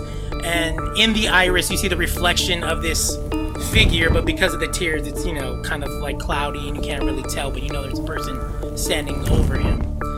Um, and you just you know you hear the defeat in his voice when he says, "They're, they're at the murky sign."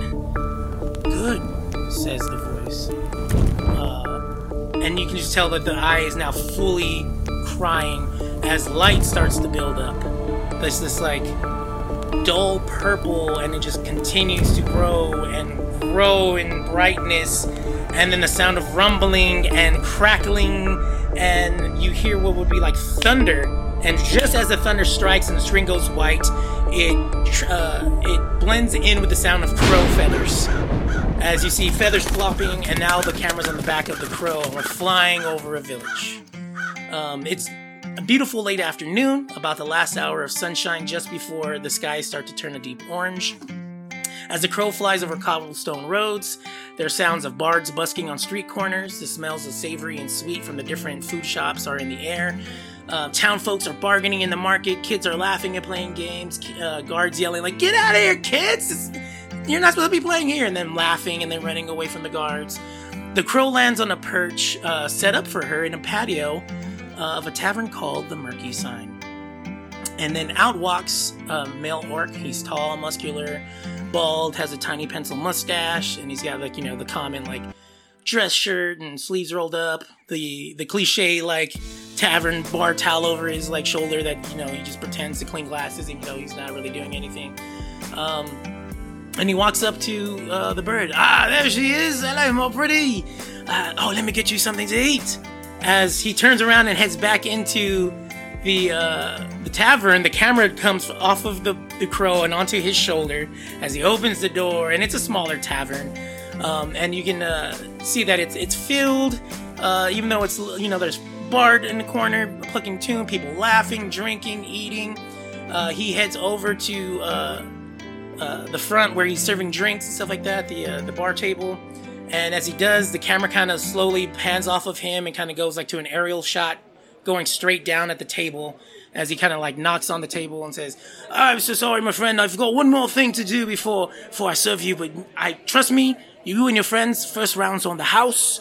Uh, just as soon as I get back."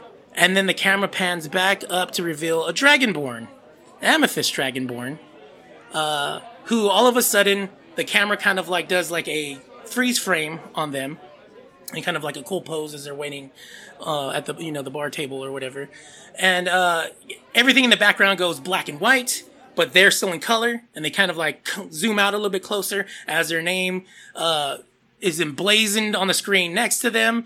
Uh, was it Ravosashi? I forgot. Bravo, Sashi. So that pops up, and then what I need from you, Ben, is kind of like a Guy Ritchie, Quentin Tarantino, action-packed three scene montage that shows Ravosashi from when he started to something that cool that he does in between, and then how he met his uh, partner and what led them to the tavern. Ooh, ooh, fun. Uh, I think you see him in a dark dungeon, uh, alone, staying in a line, working and manual labor, just mindlessly working until a spark catches his eye, until that spark becomes an explosion of him escaping from this temple, and you seeing these uh, clerical guards chasing after him, rain and sweat just pouring on him. Uh, a hood comes up over his head, and as as it zooms in on him, and then as he turns, you see that hood turn, and his friend uh, uh, is there with him, going through the forest, uh, more equipped and stronger for it. Awesome.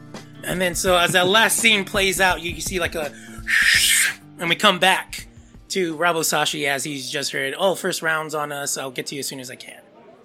Uh, I guess at this point you would turn back, head to your table at the back of the tavern where you meet your friend, and you would maybe say, I would say, wouldn't I? yeah, Um,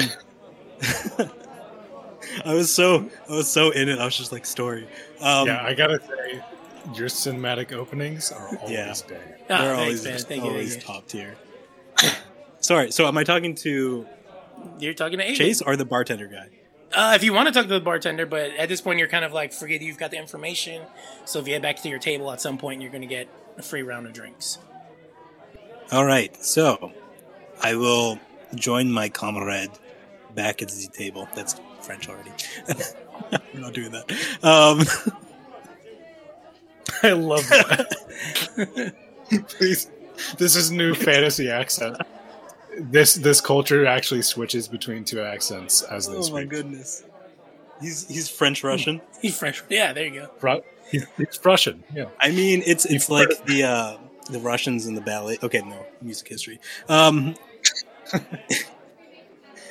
oh goodness, I have to focus. Ivern, they're bringing us drinks soon. Lucky day for us. drink. Right. Well, I'm pretty sure I've already fucked up my accent. It's okay. Mine was fucked before I even started. Did you order for me? Does it know what I want? No, Well, nobody I knows. guess I don't have anything. And then as you say, uh, you'll have anything. Uh, yeah, the camera fully cuts as the you know. The, I'd imagine the camera would have been on Ravos, kind of like talking like like he's talking past the the camera, and then turns to to Avon and uh, same thing. Everything in the background goes black and white. Your character's the only thing in color, as it kind of seems like they pop out a little bit more. Uh, the name uh, Avon, you know, flashes on the screen.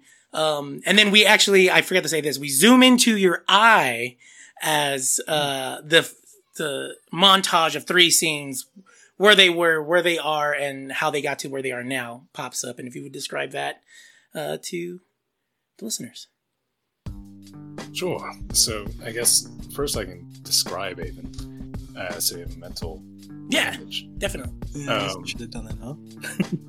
I'll, I'll use this as my opportunity to try to perfect my accent uh, going forward.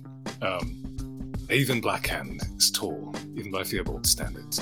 Standing at eight foot five with broad shoulders and a muscular physique, he strikes an imposing figure. The short fur that covers his body is ashen grey, which shifts to a charcoal black the further it gets to his hand. A gen- genetic feature that has become his family's namesake, Blackhand. He wears a set of chainmail mottled with reddish brown of early rust, and over top a green and brown cloak of elven make, which an observer would find reminiscent of the forest. He has long black hair, tied half in a braid, and a beard that comes to a point at his chin. He also carries around with him a large sword, sword on his back, the handle hewn from two intertwining branches, and the blade carved with four runes.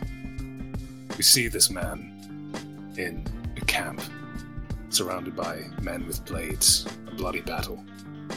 And the Baron, a large Goliath in fine nobleman's clothing, wielding a wicked looking black blade. They face off against each other, seemingly evenly matched. The Goliath has more experience, and he strikes him down.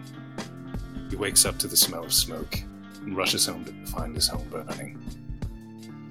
Switch to another scene later on, where he's facing off against a wyvern out in the wilderness strikes the wyvern down, cuts its head off, and you see the glowing rune in his blade. As let me see what my runes do. As As suspension. lightning covers the blade and strikes down on the wyvern, along with his blades severing its head. And then you see him prancing through the forest, along with his new dragonborn friend, happily singing merrily along. Now at a tavern, getting free drinks. Um, Ben, actually, if you, I, I just realized I can edit this. So if you want to give me the description of uh, Ravos, and then I'll just cut, I'll cut it and put it at the beginning. Yeah, of course. Ravos. Um, am I supposed to do this in accent as well? Ravos is wearing cape, mm, leather dark, mm, brownish. Uh, on his back as well, uh, bow, arrow, mm, short sword, breastplate armor to protect. Uh, as well, mm, his hair coming from his face, a normal purple, going down into scales, uh, darkening into a black edge along his back. Um, but from beneath the scales, also a dark hair that combines um, into a ponytail. I'm so broken. he has a ponytail pretty much that comes down that is pretty short. for the for the listener's sake, I'm just going to explain it normally. I'll go into go into it. That's what you get for now. Um, pretty much, he's wearing uh, a, a breastplate for armor with a cloak. He's kind of trying to keep everything contained, but also optimal for for whatever he has to do. Um, dark clothing to kind of go with his purple exterior uh, skin color, as well as his scales that kind of go and glisten into a darker sheen. Um, yeah, he's he's pretty kind of Aragorny. Um, is the best way I can describe it. He's ready to go and venture and like stay undercover where he can, especially after traveling with Avon. Awesome. Um, yeah, so you've got a little bit of time before you know the, you see the furball grab like some kind of little bag or something. And you see him head right back outside. So you've got a little bit of time before uh, he comes back and gets you something to drink. Is there anything you'd want to talk about or RP? So, have we just met, or uh, do we know each other? Because me as Chase doesn't know a whole lot about Ravos. and like, even like, when we met, all I know is like you broke out of a prison. I think. Well, like Yeah. a, uh, it was more like a weird cult. Oh, Like a- okay. Yeah, because he's a cleric, so he brought broke out of the weird temple. Uh, So, what was it like in that cult? you know, honestly, lots of it was not me. They t- just tell you to do something and you must listen. A lot of it was manual labor and then being told what is right and that things must be a certain way. So, I did something different than they said, and everything exploded. From there, I have lots to thank you for. You've taught me much now that I've been out. If if this man was not buying our drinks, I would give you everything I could in return. Well, I'll hold you do that. You owe me a drink hmm. later on down the line. Do you At do least explo- one. Do you do explosions a lot? Because that's sort of the thing with me. Not as much as I'd wish. Good. I'm not. I'm not a. I'm not a fan of fire. Sometimes quieter is much easy. Okay. I don't know what that means, but sure. That sounds good. I say you take a note that the bartender's already come back in. Um, and uh, yeah, any, anything anything else? Or I think Avon is just sort of playing with his blade, the tip in the ground, and like leaning it back and forth, twisting it around in his hand. Yeah, and for I it think seeing seeing him do that, uh, Ravos takes one of his blades out and just pretends to let you know do something that's something similar and just checking his gear nice. because like that's what he's supposed to do. So then, yeah. So I would say, you know, there's a bard playing. You can hear other conversations. You guys probably have things you bring up about the, the road and whatnot. And at this point, you hear the ding, ding, ding, ding, ding. as somebody walks in and you look at the front door and you see that there's a really fancy dressed tabaxi. Uh, kind of has like that savannah cat kind of coloring of fur. Um, and uh, just has like a whole vibe to them. Like, not like they're like a, like rich or, or something like that, but they, you, you get like a vibe of like this person looks really put together. He's kind of like quickly scanning. Seats are taken. Seats are taken. See, uh, and he looks and he sees. Oh, well, there's like a eight foot tall person that stands out with a dragonborn, and wouldn't you know, there's like a seat or two empty. And so just beelines it towards you, and he's like, Caballeros, caballeros, es un placer conocerles, it's a pleasure to meet you. Uh, if I may introduce myself, my name is Boldbite of the Binding Wild Clan, and I see that you're one of the only tables with a seat. May I join you? Sure. Yeah, no problem. Okay, uh, you know what? I come bearing gifts. And he turns to the bartender who's already prepping uh, drinks for you and says, Hey, Sige, tráenos unos copas de aguardiente. Oh, I'm sorry, you don't speak Tabaxi. Uh, can you bring us some drinks, please, Sige? And then he sits down with you and he's, Ah, well, I am Boldbite, my friends. Who are you? Uh, I'm Aemond. Aemond Blackhand. Avon, Avon, it's a pleasure to meet you. And, and you, my friend. Yes, Avon, not Aemond. Not It's Avon, a wrong Avon. name. Yes, that's right. Somehow I guessed it. He's, man, he's magic. And you, my My name is Ravosashi Sepik. You can call me Ravos. Bravo Sashi. Ah, me gusta. I like that. This is very good. This is very good. Uh, oh, and Silch comes and brings their first round, and then he's, you know, tells them like, "Oh, I'll bring." They already owe them something. So okay, well, I get the next one after this one. Um, one of my friends Just has say your name again. bold bite. Bold bite. Bold bite. Yes, I bold bite. Oh, bold, bold bite. I thought you said Bold bold. bite. Bold bite. Bold bite. Yes. Yes, yes, yes. Bold Take bite. No, I- one ball eats it all. No, yeah, no, not a not bold, but a bold. Yes, with the B O L D, I believe, is in common. I was going to say you have quite a bit of fur on you. Oh yeah, oh bald! you thought it was bald bite? No, that would be funny. I, I might change my name if I, you know, old age, the fur comes off. Bald bite is a good name. Oh, I know very well. And, uh, Avon shows his right arm, which is completely furless because it's burned. Um, Ay, ay, all the way up to his neck. As a person with fur, I my condolences. I'm sorry that you lose this fur. Uh, that's all I was. Well, my friends, I let's see. Uh, I would like to present you with a game because who doesn't like games when you're drinking? Uh, and he will reach into his bag and he produces a ruby the size of like his hand and puts it on the table. He reaches in his bag again and pulls out like kind of like a wrapped hard candy, like you know, imagine like a Jolly Rancher or something. And then reaches in one last time and pulls out a deck of cards and lines them up in, in front of you and says like, "Now, my friends, the game begins. Which one of which one of these three items is the most valuable?" Can I? Can the Ravosashi look at this man and get an idea of these guys like trying to pull something on us? Yeah, you wanna do a perception guy behind us? Yeah, perception. I What's guess? that? Perception? Perception? Yeah. Or insight, I guess. I don't know, whichever one. Ooh. I, I I would pick insight if I could. Yeah, go for insight. Uh, I rolled a twelve, so that's a twenty-three. Okay, twenty three. um, yeah, in insight, you just get the the that this guy's just really entertaining. Like he's just like one of those guys who can go places and just make friends easily.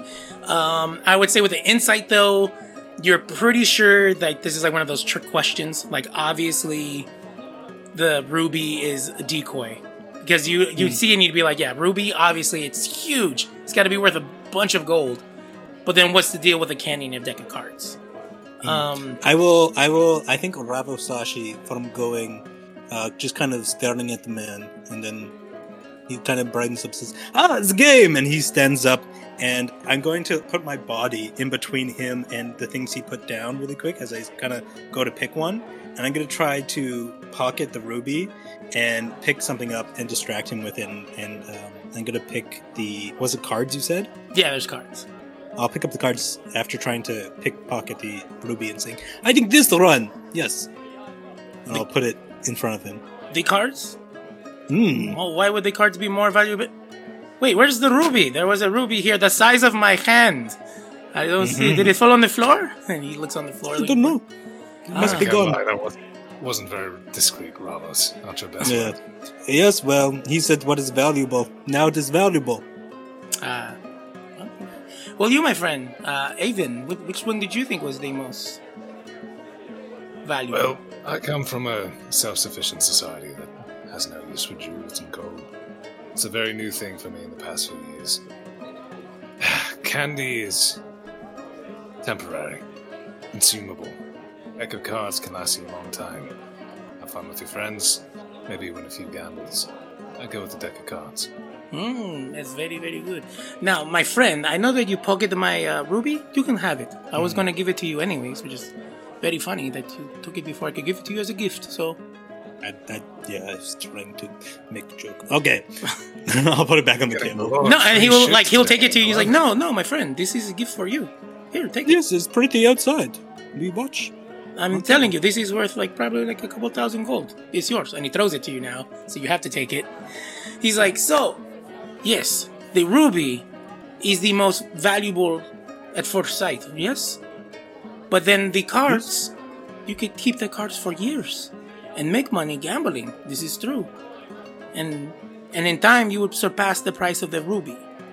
But the biggest valuable thing here is the candy, because the candy is the favorite treat of a troll who guards a entrance to a cave. And inside the cave is a treasure chest that when you open it, the value of gold never depletes the more that you take out. So as long as the troll is, you know, uh, distracted with the candy, you can fill as many, I don't know, bags, uh, bags of holding, whatever you can carry before he finishes the candy. Because if he finishes the candy, then he's going to kill you. But do you understand what I'm saying? It's the most valuable. So, with that being said, he opens the candy and pops it in his mouth. How would you all like to play a card game, huh? Three Dragon Ante? Sound fun? Well, first, Yes. why wouldn't you just kill the troll and then just take the chest for yourself? That seems like the more reasonable. I am just one gato, my friend. I can't take on the whole throne, but I can distract him with a candy.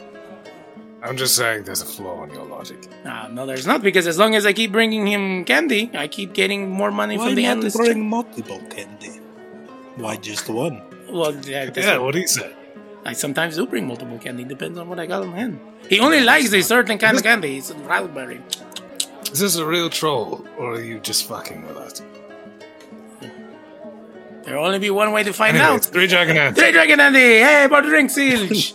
and uh, yeah, you guys start playing uh, a game of, uh, yeah, three Dragon Card Ante. Uh, actually, I put that the, the ruby's actually worth 3,000 gold, so I don't know if you're interested in putting that in your thing, but you get Sure. the ruby worth 3,000 We're gonna have a whole lot of time to spend that gold. yeah, you've got exactly like two and a half hours. Uh, so then, as you guys are playing, he's like, "Oh, would you mind if I smoke my pipe?" And he pulls out a pipe, and you, whether you liked it or not, he, he's already has it lit, and so he's smoking. He's playing. You guys are having a good time. Uh, not necessarily playing for coin, but you know, there's some games you win, some games you don't. So you're kind of building a rapport with him. Um, but at a certain point, like kind of like in the middle of like you know the having fun and laughing and drinking uh, you both look down at your cards and you've already gotten accustomed to what they look like the numbers the patterns and all that stuff uh, and instead of seeing all of that you see like black smudge marks like it's like dripping on the cards and you hear bold bite say my, my friends are you okay Is something the matter and as you look up from your cards you can see that like yeah, your vision is like doubling. There's like three cats all of a sudden now in front of you, kind of hazy. Uh, everything is going black, and then uh, you guys are out cold. And I'll need you guys to make perception checks for me. Ooh, a card drugged. I think I have. Do I have? I rolled a No, I don't. 14. Uh, I rolled a six. A six. Uh, 14 for me. 14. Okay. Um, I'll say with the six, uh, when Avon comes to, it's just like kind of like I, you feel there's something over your face. You feel that you're tied up to a chair somehow. Um, and they accounted for like your strength because it feels like really secure. Um, it's up to you if you want to like try to get out of it or anything in a, in a moment. But as of right now, you can just with the six, you kind of get the feeling that like they were ready for you. Um, when you said a twelve or fourteen, Fourteen.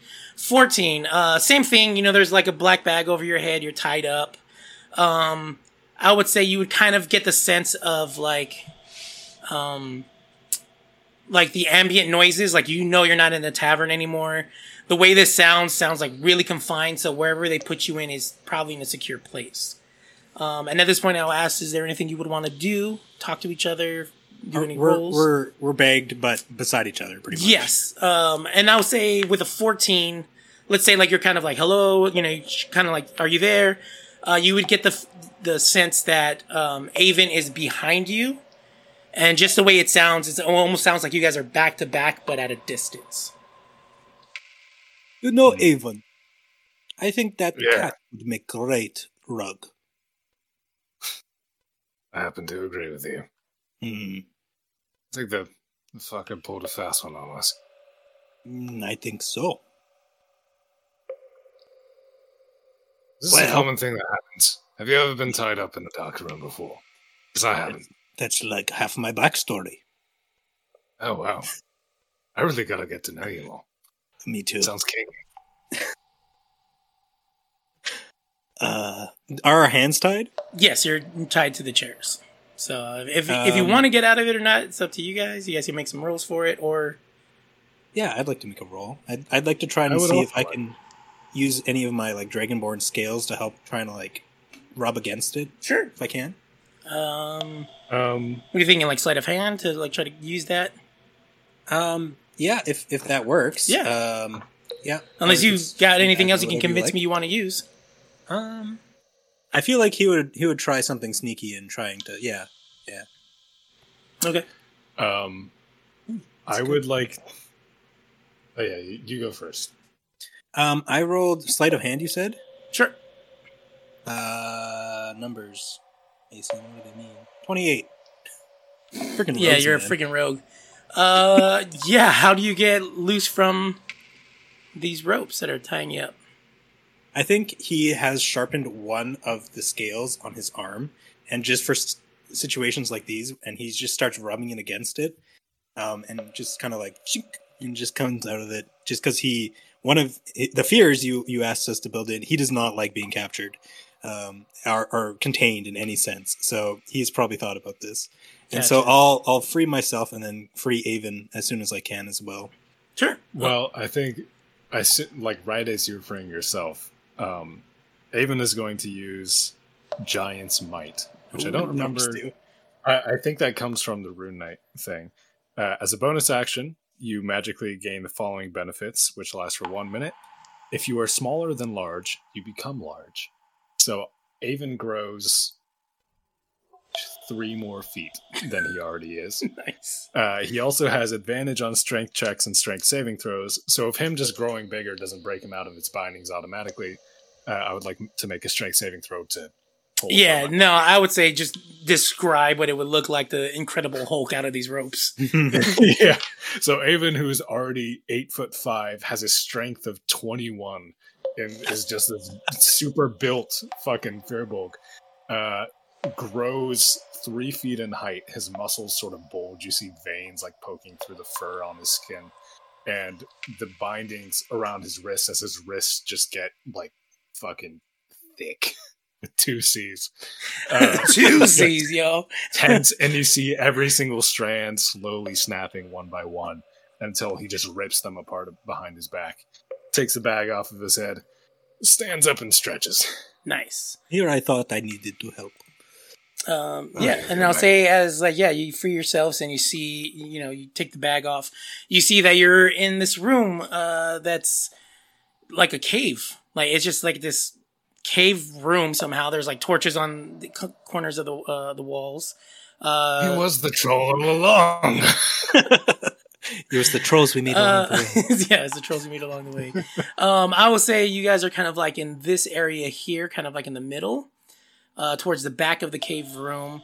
Um, you will notice though that like where you were sitting, uh, so you're kind of back to back, but in between, so that way you're not touching back to back, is kind of like a little circular table, and on the circular table is a hourglass. Um, and then the other thing you'll notice is down over here, which would be the only entrance Uh, so towards the south side of this map that I've got for you guys there. Um, it, the only entrance is a very kind of like uh, beautiful, ornate wooden red door that definitely doesn't fit here because it's the only entrance and exit. But it feels like kind of like just this like crude. You're in some crew dugout cave hole room, and then all of a sudden a fancy door is there. And then you also notice that there's like kind of like a you know handle to open the door, but underneath it is a lock, kind of like you know like your regular like deadbolt type locks. Um, and as you're like kind of surveying the room, you see that you see the hourglass. Um, you notice that the lock starts changing and it makes like kind of like a chunk, chunk, chunk noise as it's doing it. And there's like a color pattern on top of it, so it goes from like uh, blue to black to red to pink to yeah to pink. And then at pink, the door opens and in walks like kind of like a young man. Um, can you guys give me uh, either history check or an arcana check? Whichever you get stronger. Uh, yeah, I also want to point out this is straight up Howl's Moving Castle shit. It, it's hundred percent. It well for uh, trademark uh, stuff. It's uh, it's not House Moving Castle because, but it is. Unless you want to sponsor, oh uh, yes. and then which case? Unless yeah, the estate of Diane Wynne Jones or uh, uh, Miyazaki and Studio Ghibli want to sponsor. It is. It is Wolf's Mobile. yeah, Wolf's Mobile Fortress. Yeah. Big Bite Edition. we need to. We need to make a homebrew spell called Wolf's Mobile Palace. Yes. So yeah, we're gonna have speak to Where- dad and. It- uh, Uh, so what did you guys roll? oh shit! Not. Not twenty. Nat I got a 12. 20. Okay. Nat 20. Uh, Plus zero. Wait, what? Plus zero. Oh, plus zero. um, oh, this will this will work though because uh, with a nat twenty, you know how like you don't have to necessarily be into sports to know who a certain superstar is. Like you're like I've never watched a basketball game in my life, but I would know Shaquille Is O'Neal. Michael B. Jordan. yeah, no, the other Michael Jordan, uh, the one from uh, Space Jam. So you'd be like, that's a Space Jam guy. Uh, yeah, mean Rafael Nadal, best Yeah. point guard in Yes. game. yeah, you know. Yeah, so in that kind of aspect of like, I, I may not, I may not know the wor- the wizarding world, but with a nat twenty, you're like, there's no shadow of a doubt that that is the great wizard Jenkins. Uh, Jenkins. yes, the great wizard Jenkins, who sometimes has a sh- died. yeah, it's also House of Castle. House Yeah, Castle. and you would also know that he needs to report to the castle as Jenkins and Pendragon. Uh, so that's the biggest problem he has with his life right now. Uh, but yeah, you would know like right away, like you'd see the blonde hair that's like down to his neck, the like perfectly manicured bowl above his uh, forehead, uh, the fancy uh, like pirate flowing shirt, uh, the jewels and gems on his neck and earrings, and then of course the the coat that he wears, kind of like a cape on him that's pink with the like gray diamonds on the front. And uh, he walks in, he's like, "Wow, honestly, I'm kind of impressed that you got out before I even was able to come in and talk to you all. Um, let me get a look at you and kind of looks you guys up and down. Yeah, um, I don't see this working, to be honest with the two of you. Uh, but there's only one way to find out for certain. Uh, so you're already free from your Oh, constraints. wait, wait a minute. Are you the Great Wizard Jenkins? I am the. You recognize me. I am the great. Wizard. Oh, Wizard he Jenkins. is. I'm I'm an enormous fan. Could I get your your, your autograph? I'm Well- sorry, I don't want to act like a fan. No, I, it happens. It happens I- a I'm- lot. It happens a I'm lot. You'd be huge fan of your surprised. I saw what you I saw what you did at the Great Tower. I, I saw what you did in the Battle of the the Four Armies. Yes. I, I'm a huge fan of your work. Wow. You know, it's great when you run into people that knows your work. Um, you know what? I can make you a promise. If uh, everything works out, I'll give you an autograph. Um, until Oh, then, sweet. yeah. Until then, uh, you're you're kind of uh, you'll see. Uh, best of luck to the both of you. Ravos, don't fuck this up for me. Okay, this is a once in a lifetime opportunity. This is the Great have Wizard to. Jenkins. don't, don't fuck this up. Uh, You're onto something. Screw that infinite gold. That autograph is worth so much more. It's still I so much the Scottish. I was Uh, lying. I'm not a fan at all. I just know he's famous, and I want to get so much fucking gold out of this guy. Um, yeah, you'll you just notice that uh, Great Wizard Jenkins actually like looks like he kind of feels bad about what's about to happen because he's like, I don't really meet fans this often. um, and then like he takes his hand and magically turns, and as he turns his hand, uh, the hourglass lifts up, turns and lands back down. The sand starts going, and he says, "Well, my friends, best of luck." And you see him walk back out the door because he he's pretty much just talking through like with the door open. Closes the door. The dial turns from pink to blue to green to black. Um, and now you're in this room. All right, so the hourglass is going. How fast does it look like it's going? I would say just like a, time do we have? I would say it looks like a normal, like you know, the the sand is flowing normally, and I would say, So it's it's an hour. It's an hourglass hourglass. It's yeah, like yeah. it's not like a special one or or anything else like that. It's not like the one you get in Pictionary. yeah, where you're like, oh my god, and then you blink out because you're yeah, you're looking at the sand. And you're like, oh, I don't got enough time to do the picture. Oh yeah, so no, it just looks like a regular time hourglass, and All right. Yeah. So I think what we have to do is find a way out of this cave. It looks like that door's the only way. So easy enough. Bust through the door. It's probably some magic door, but I'm sure if we break it, everything will work out just fine. Bravo, Socrates. Cool. I take out my sword and I go and slash at the door. um, I'll say as you start drawing your sword, uh, both of you roll me perception checks with advantage. Ooh, advantage. That's a one. So that's Good, because the first the first one was a one for me Me too. too. There we go. No We're way. on the same page. Two nat ones. What'd you roll? Uh, What'd you my roll for second the one was a 17. a 10 plus 7. Mine. I rolled a natural ten. what the fuck? Uh, mine is what is my perception? Uh, fourteen. So 14 and 7, uh, 17. Um, I will say you pull your sword out. Uh, what do you do? You prepare anything, Ravos, Um, before heading to the door? I think he would keep a dagger on hand, but because there's nothing really out there, it would just be more of a tool. Okay. Um, Ravos, as you're like pulling out your thing, thinking like, okay, if he's gonna slash, how can I help out? Um, you hear a voice uh, that maybe brings like just sets you on edge as you just hear, ah, brother Ravosashi, I finally found you. Oh, we've been looking for you for a long time, my brother. And you hear this from behind you. What do you do? Even I might not be able to not fuck this up. One second. And I'm gonna turn around, and as soon as I see someone, I'm just gonna throw that dagger straight at that voice. Um, yeah, you would see probably, uh, maybe a face you've seen before at the temple, but not necessarily know their name. Uh, you would know they're probably higher up in the chain of command.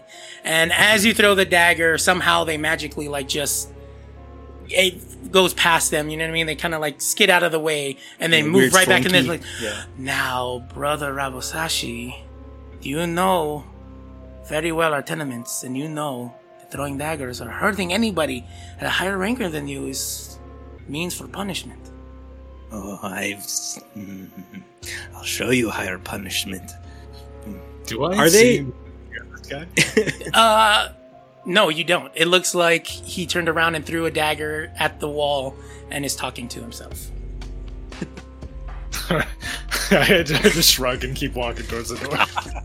Um, as you shrug and start walking towards the door, you start noticing your shadow starts growing, and it's almost like there's light. And then, by the way it's moving, it looks like fire. Too much fire to be giving your shadow this much. And you start smelling wood burning, and the sound of crackling, and your friends and family shouting, and then just a laugh.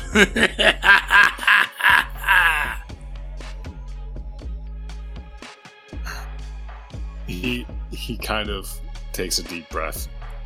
and it just shoulders, it's just and then to do the deep breath it's just smoke Can I look around for the source of the laughter? uh sure uh give me a perception check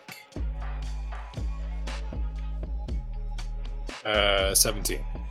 17 i would say with a 17 because you see the fire kind of illuminating uh like it you know you know it's behind you so i would say avon turns around real quick and just sees Ravos yelling at the wall or like growling at the wall. But then you hear the voice again.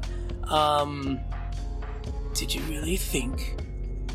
Did you really? And just it sounds like it's right behind you now. Did you just really think you you would get to keep it all? I'm a baron. And then you would turn around and you would see that the Goliath is behind you, Baron um, Hillborn, and is just grinning Staring as I took it all from you and your family. It's all mine now. Why are you still fighting? I'll take everything from you, Hellborn. I've been waiting for this day for a very long time. And I will try to take a swing at it. Yeah, roll an attack. Let's see. Ooh, that's a that is very good. Uh, actions. Uh, holy shit! I have a plus nine to hit. That's a twenty-seven to hit. Damn, yeah, roll some damage. I don't have to roll because it's automatic. Oh, that's right. It's automatic. yeah. Yeah, yeah, yeah. yeah. So was it like 17? Seventeen points of slashing damage, and it is a magic weapon. If that Okay, yeah. Um, you see that. Describe to me how you take this swing. Yeah, so uh, his hand is trembling, but he already has a sword drawn because he was going to chop down the door. And uh, the tip was just kind of dragging along the ground because the sword stays sharp no matter what you do to it. And so his hand is sort of trembling. And as he says, um, I've been waiting for this day for a very long time, he grips the, the handle as tightly as he can and just swipes directly up the middle of this visage of Hillborn's body. Oh wow. Okay. Yeah. So then, as you like split up, you like so I'm saying you're going in the skull and everything else, right? Um. Yeah. His, his like head kind of like splits open, uh, but where like I guess like muscle and blood and tissue, uh, it's like liquefied gold. And then still kind of talking to you through like like you know like this weird voice. You'll never get rid of me, never. and it starts melting into gold into a puddle on the ground. Uh, what do you guys want to do now? As this kind of like end of turn happens, I think we'd jump back to Ravos as brother, brother, come back. You're a lost sheep. Come back to the fold. We'll straighten you out. Trust me. It, it's for your own good. Is is so? How's the lighting in here? Because I don't have dark vision.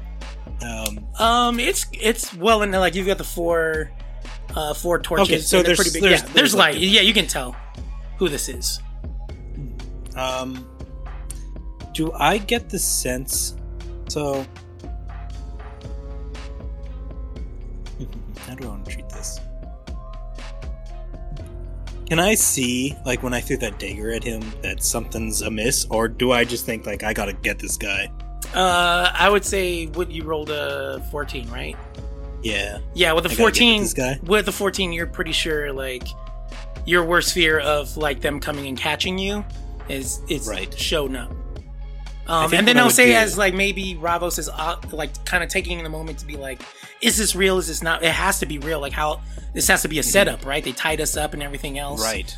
um, you would also hear like maybe from like your left and right all of a sudden there's two other members and they've got like you know stuff to tie you up with and chains and stuff like that so now there's another two that just show up God damn. I think seeing that, I would instinctively jump backwards and kind of take the flank of Avon since he's so big and use him almost as like a, a partial cover to sneak and try to hide, and then ready my bow and just take pot shots at that terrible voice.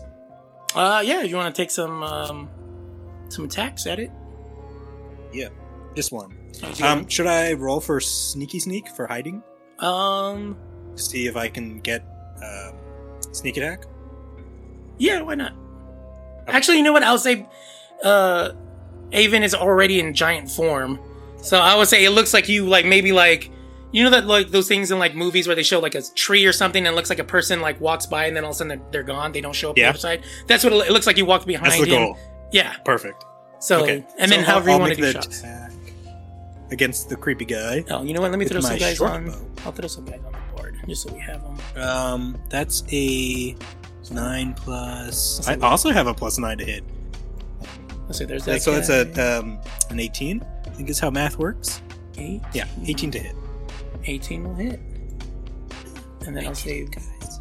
let's say like that's the main guy right there, and then this is the other guy over here. I think I'll just make him small just so he's different. Look at those goblins. Then, For those who cannot see, there's little goblins. there's little goblins that I'm putting in just so that we have a visual of what's happening. Uh, but yeah, so you got one one in front, one behind. Um, and then I will just say like uh, since you're heading to the door, um, Chase, your guy's over here, but now he's you know he's dead, or he's a puddle of gold, molten gold. He's a puddle of gold. Just so you have a visual where everything is at. And then yeah, so you took your shots. Um, 18 hits. Did you roll damage? Yeah, so it is um it is a one that I rolled on the dice, plus five is six, and then sneak attack damage is a number. Uh, I was like 4d6 or 46. 46. 46 sneak damage. You rolled the attack, you rolled. You're rolling sneak damage right now, right? So, did you get that? Yes, I believe it was 14. So, 14 plus 6? Yes. Uh, Okay, yeah, so you. And you're shooting your cross. No, short bow. I'm shooting worst nightmare. Worst nightmare. Okay, in so the face. what does that look like? Um, I think, like we were saying before, he kind of just disappears from sight, walking behind Avon, and then appears like on his shoulder, and there's like a glint from the arrow, because and he just kind of shoots where you would not expect an arrow to come from, and just shooting it straight at that horrible voice guy. Uh, cool.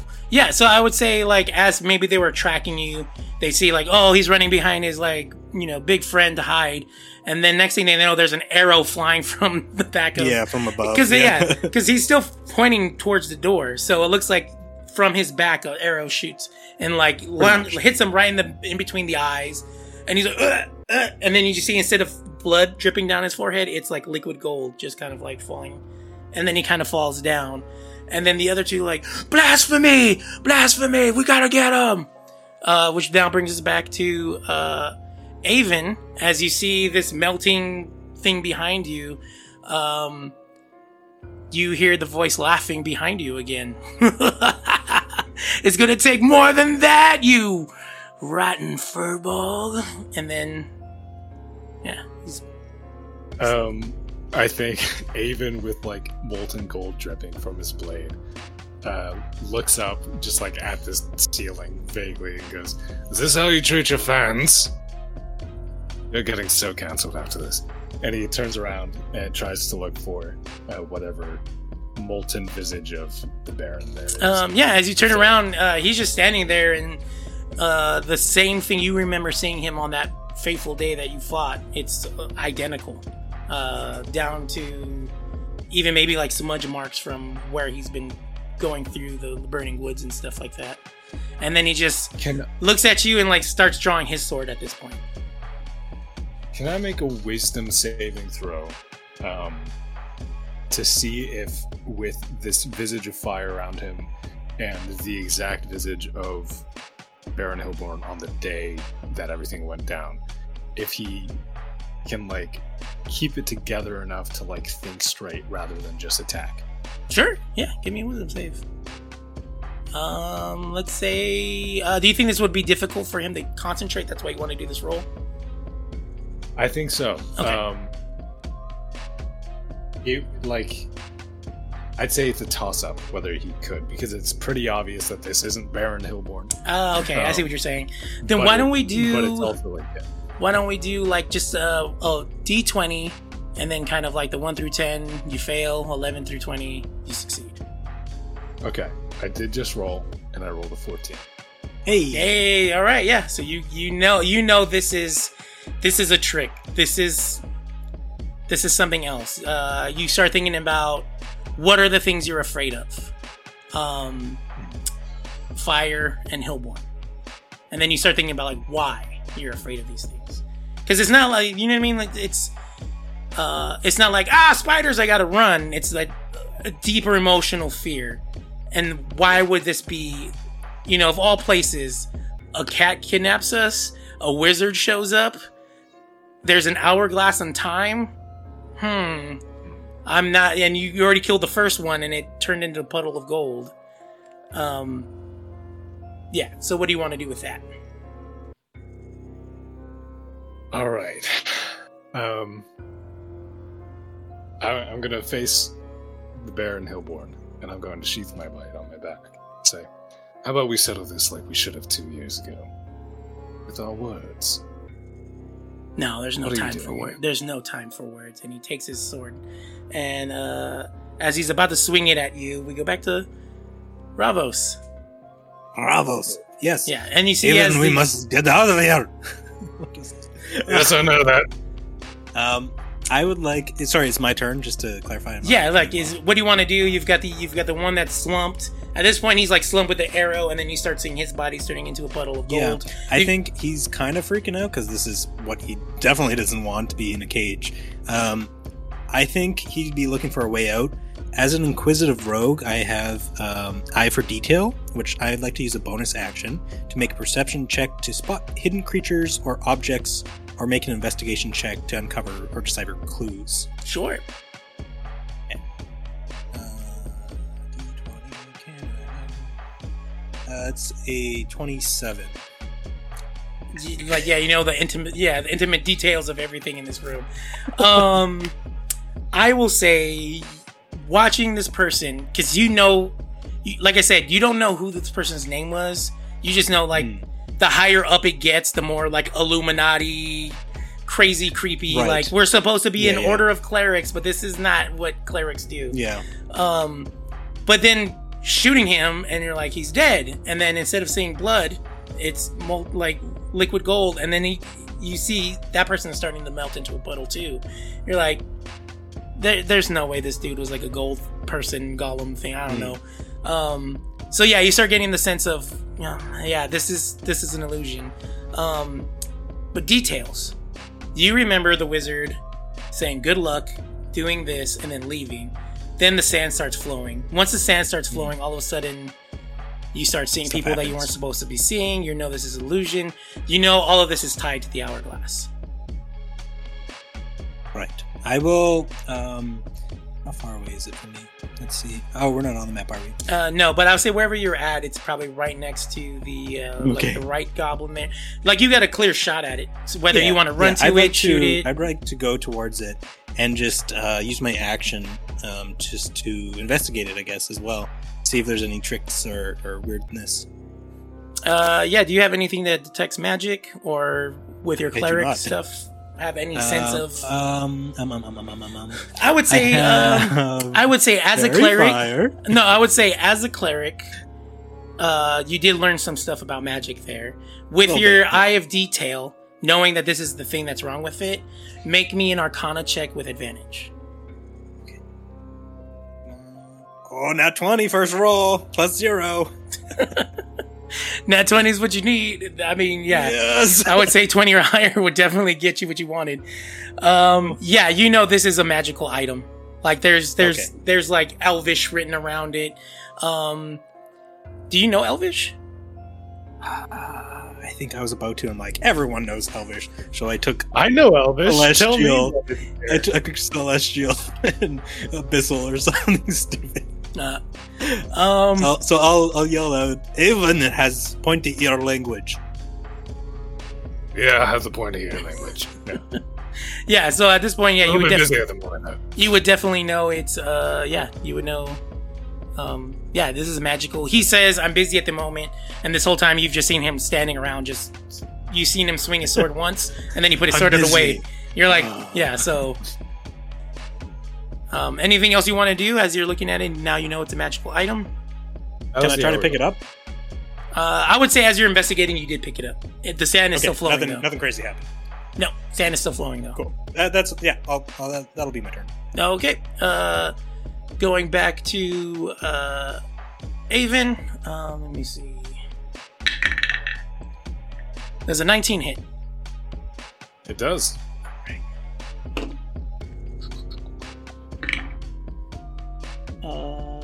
Avon takes 15 slashing damage. Ooh. So he just kind of comes across her chest. He's like, "Still want to talk? It's all gonna end like it did before." uh, Evan's gonna say, "You don't have hit twice as hard as the real thing," and he's gonna take a slash with his blade. Nice. Um, that's gonna be 21 to hit. Yeah, 21 hits. Uh, 17 points of slashing damage. Yep, same thing happens. You cut into this thing, it splits again. Maybe like you split, like go down from the shoulder. It kind of, kind of like yeah, just as the laughing starts coming from behind you again, as that one turns into a puddle. And I don't even pay attention to that. Can I just start uh, running towards the hourglass? Yep, sure can. Awesome. Um, yeah. Now that you're both there, what do you want? Anything you want to say or do? Inspect, check. I'll point it out Uh, to him what yeah. I found. Oh, Okay. And you then said point of your language, so I look at the the writing on the out, hourglass and see what I can see because I know Elvish. Gotcha. Yeah, and then so essentially it's just like fancy elvish wizard writing that pretty much just says, as long as the sands are still flowing, you'll see the thing that you're more afraid, uh, the you know the most af- uh, have the most fear about or most afraid of, as long as the sands are still flowing. Easy enough. And then Avon wants to toss it in the air and hit it with the sword like a bat. yeah. Um, I'll say as you do that, it shatters. The sand starts, you know, sprinkling everywhere, and then as the last grain of sand falls, uh, the next uh, Baron Hillborn disappears. All the puddles disappear. Uh, you all of a sudden that strike that you felt, uh, which was I forget what it was, like twelve damage. 15. You're healed. You're full health again. Uh, it's almost like that slash never happened. Um, same thing with Ravos. All those people disappear, and you've you've defeated the the hourglass. Who's the sheep now, motherfucker? I'll just like yell out at the melting Yeah. corpse or whatever. So now now that you're free from your fears, what would you like to do next? As you got one way in and one way out. Well, original plan, chop chop. I'm Hmm. going. I'm gonna go towards the door and try to hack at the door. I will give him guidance, so I can do that. Uh, sh- sure. I wanna- if he has to make a strength check, I don't know. yeah, if you want to take attack at the door, go for it. Uh, so okay, attack. If that's what you want to do, I I mean, you could also just check the door handles. But I mean, I feel Ah, screw that. Screw that attack. yeah, Uh, natural twenty. a natural twenty for what? So that means with my blade of sharpness, Yeah. that is Oh, that's full. That's full damage. dice twice, Twice. plus seventeen. So that's seventeen times three, which is what? That's fifty-one points of damage, slashing damage on the door. Crap. Um, and that was with guidance too, right? Um, Well, yeah, that just helps them with a, a With- with with nat twenty, yeah. yeah. yeah. Um, I will say, as you bring your sword down on this, the door like explodes out. Um, just yeah, it goes out. Um, but what it ends up revealing is kind of like a weird, like, uh, like a Twilight Zone time dimension wormhole portal. Uh, that all of a sudden you feel like the energy trying to suck you in.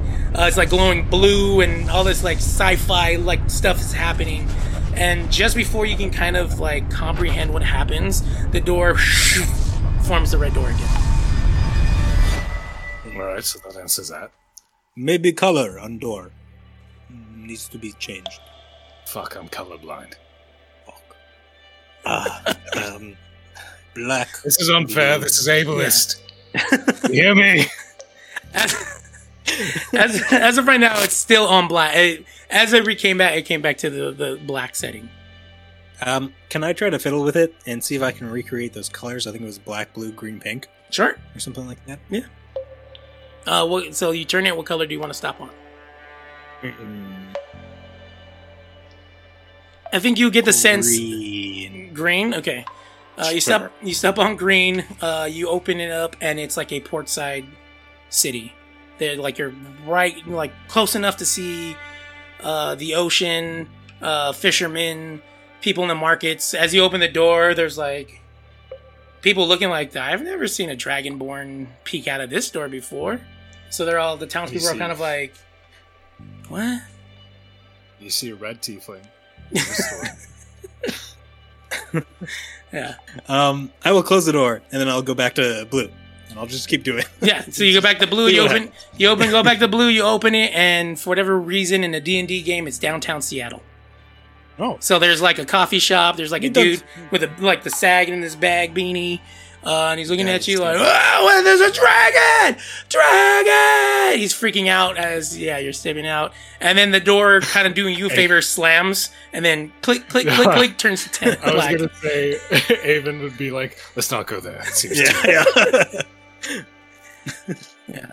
And I'll try the pink one last just to check it. I guess. Uh, the pink one, yeah, it opens up, and you see uh, the wizard Jenkins kind of like in a chair, uh, kind of just enjoy. And it sees that the door is open. It's like, wow, okay, so you guys, you guys did it.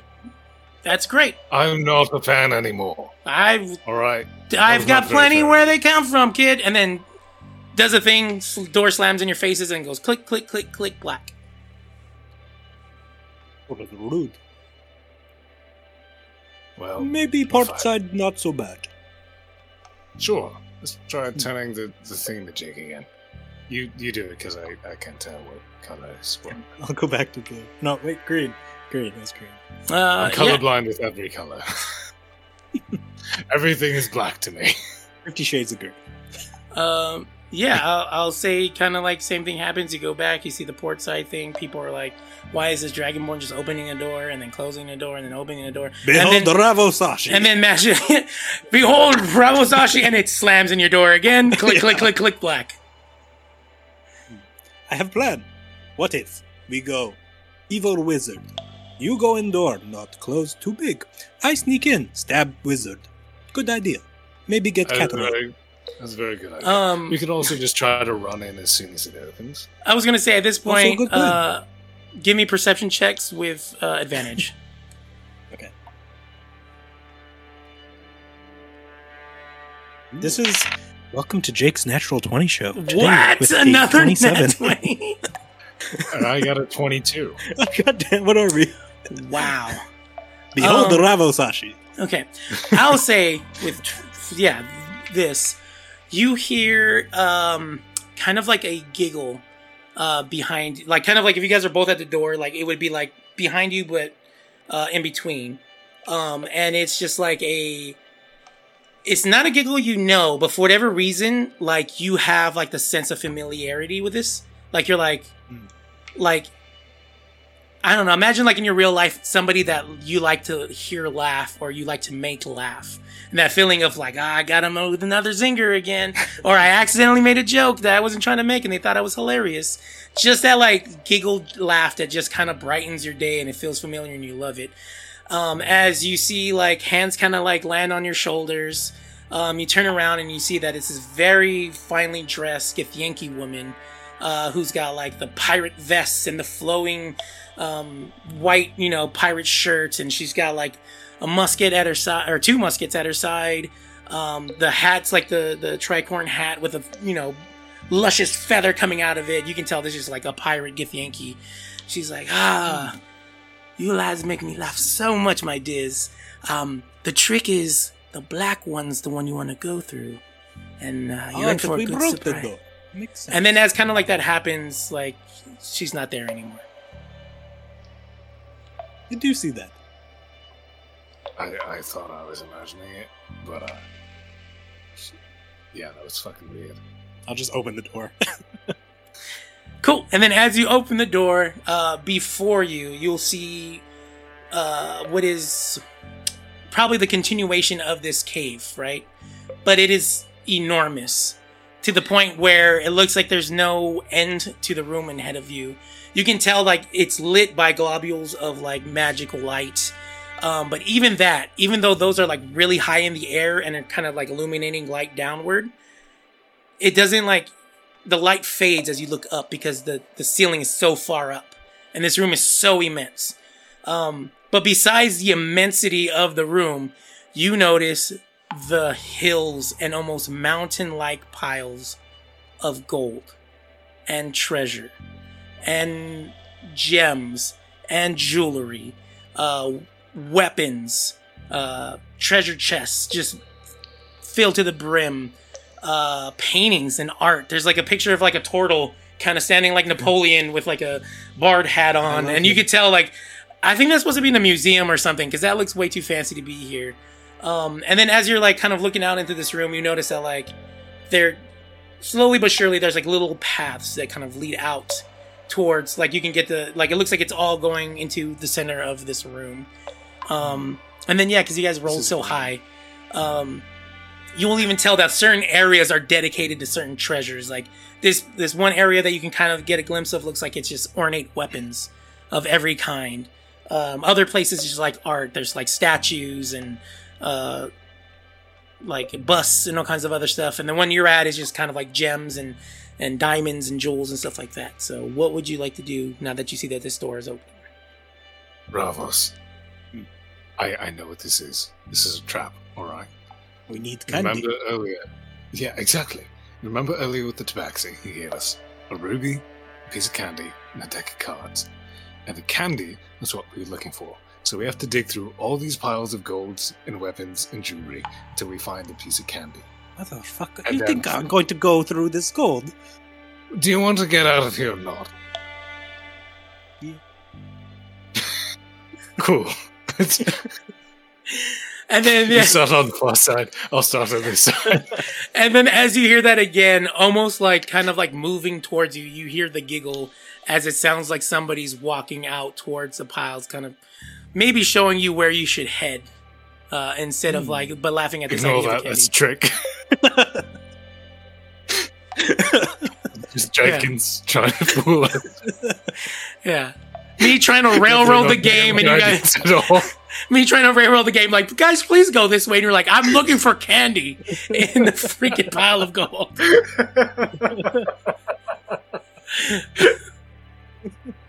I'm like, I don't want to railroad, but I'm railroading.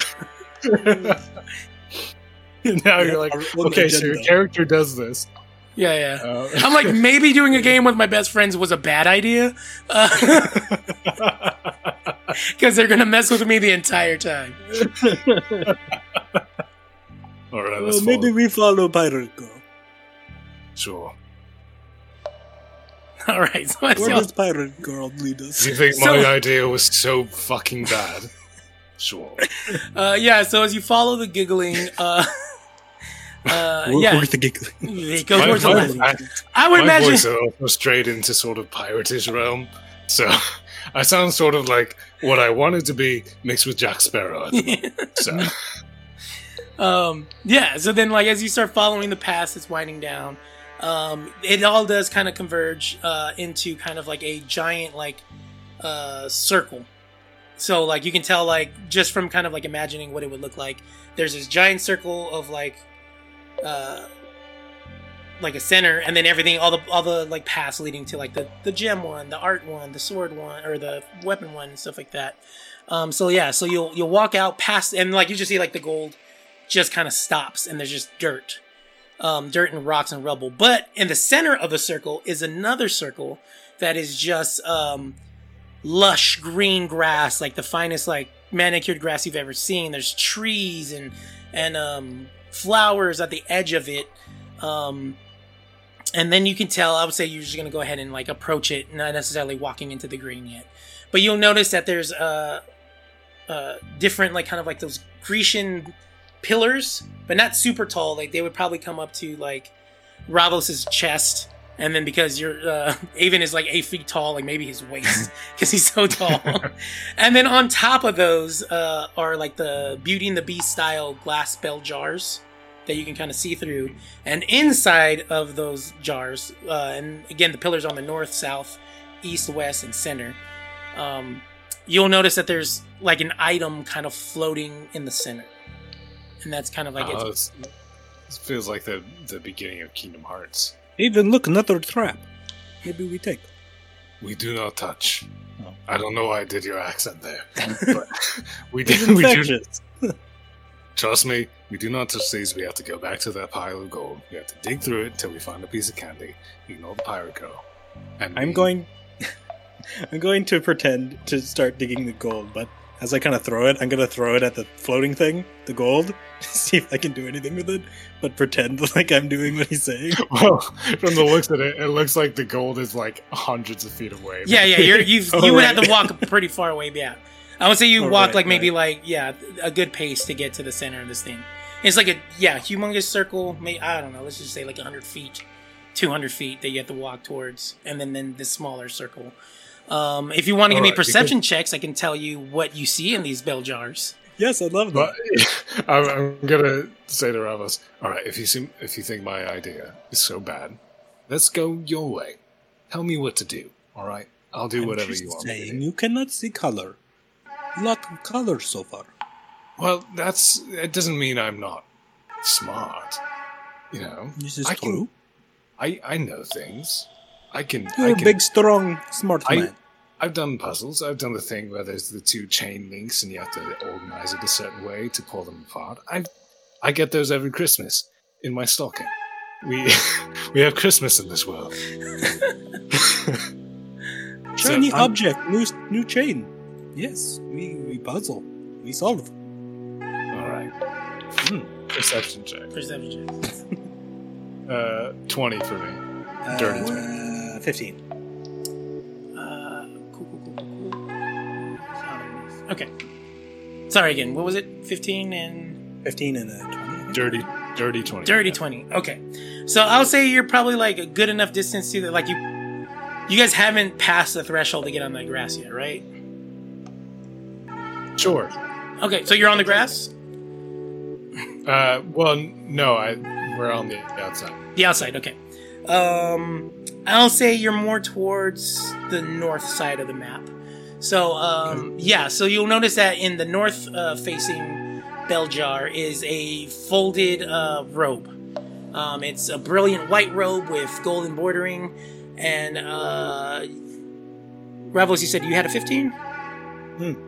You see Yep. this, uh, this thing and you know right away just from your time at the temple that this is the uh, legendary robe of the Arch Magi that's just floating in this. Very fancy robe.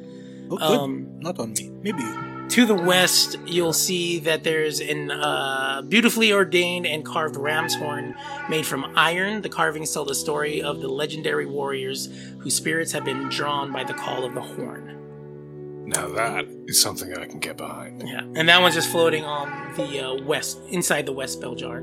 Um, on the east, uh, it's you're kind of a distance from it, but you can tell there is a floating uh, gold ring that has. Uh, yeah, with a dirty 20, I'll say you, you can tell that it's got a circular face on it. It's got four reddish and orange colored gems at the top, bottom left, and right, mirroring You almost. cannot tell that.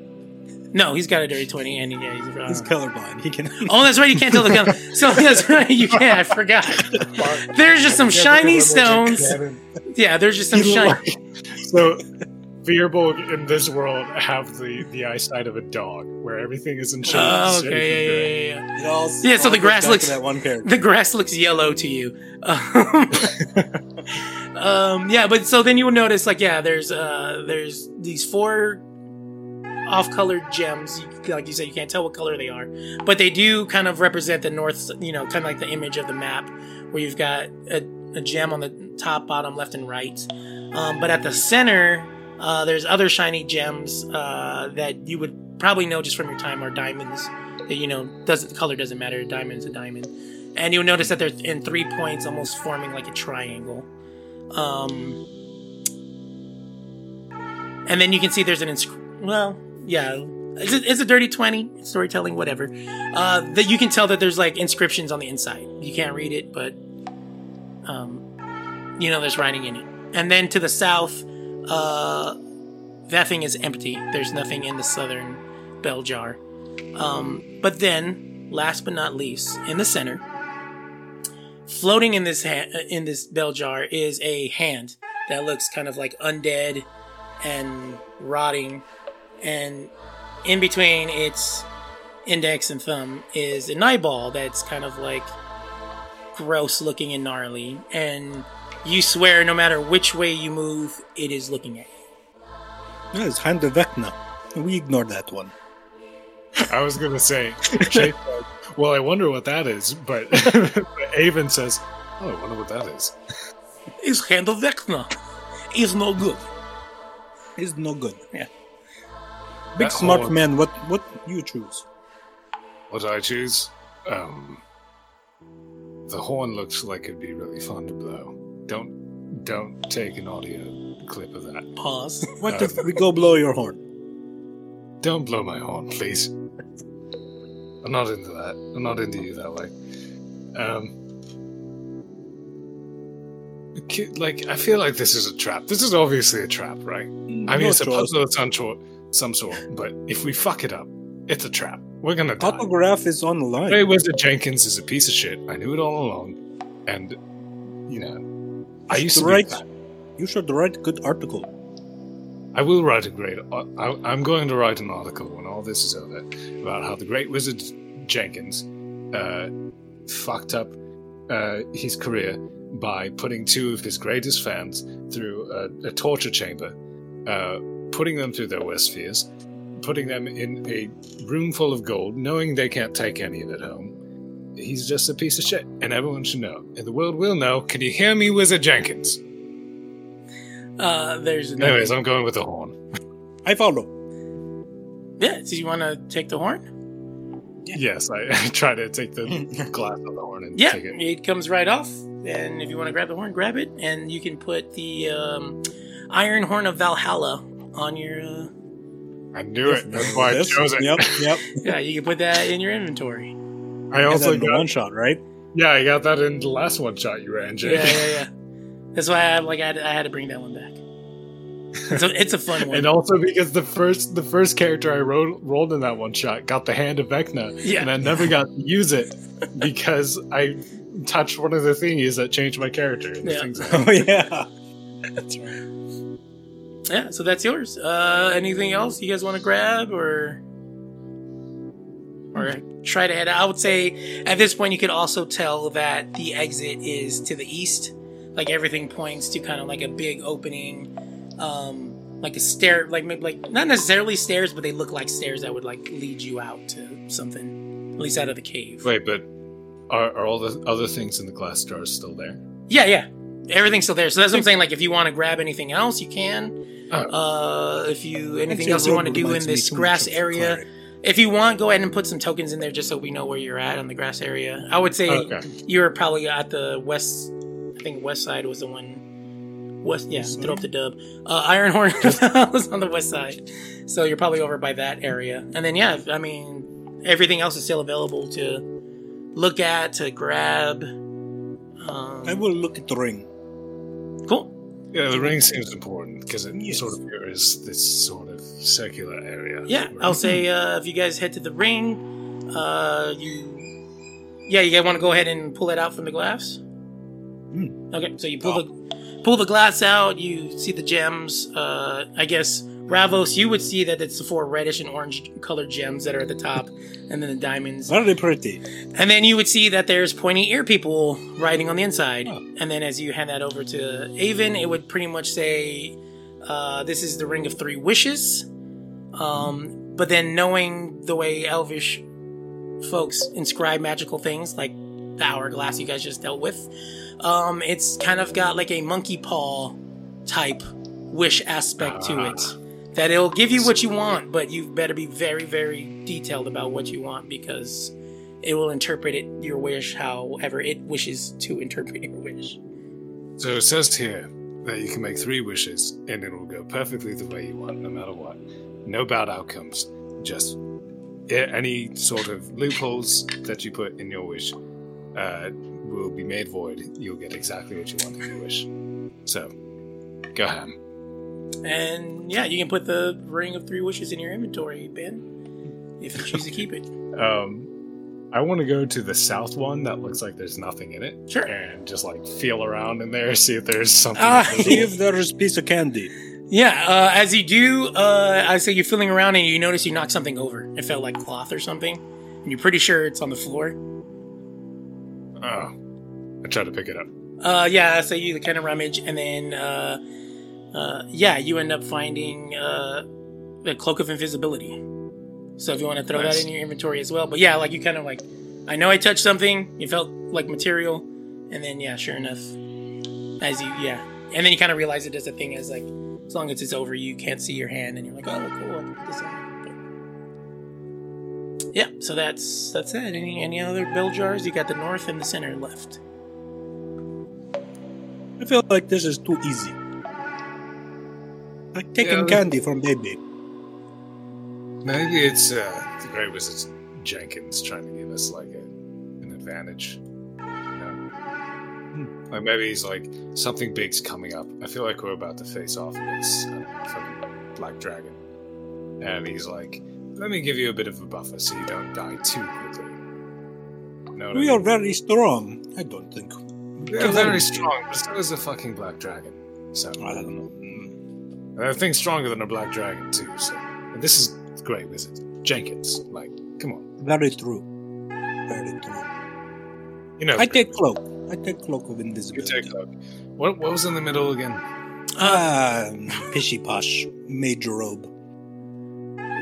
Well, you're no, that's the north. What's in the Yeah, the north is the the magi. Oh, I don't know direction. Uh, the center is the hand and eye. So I'm colorblind. You're- You're cardinal direction blind. Got oh it. no. Together we stay with you. Uh, yeah, yeah. So the north is the row of the magi, arch magi, and then the center is the yeah, you guessed the hand and of Vecna. All right, cool. I'll take that for sure.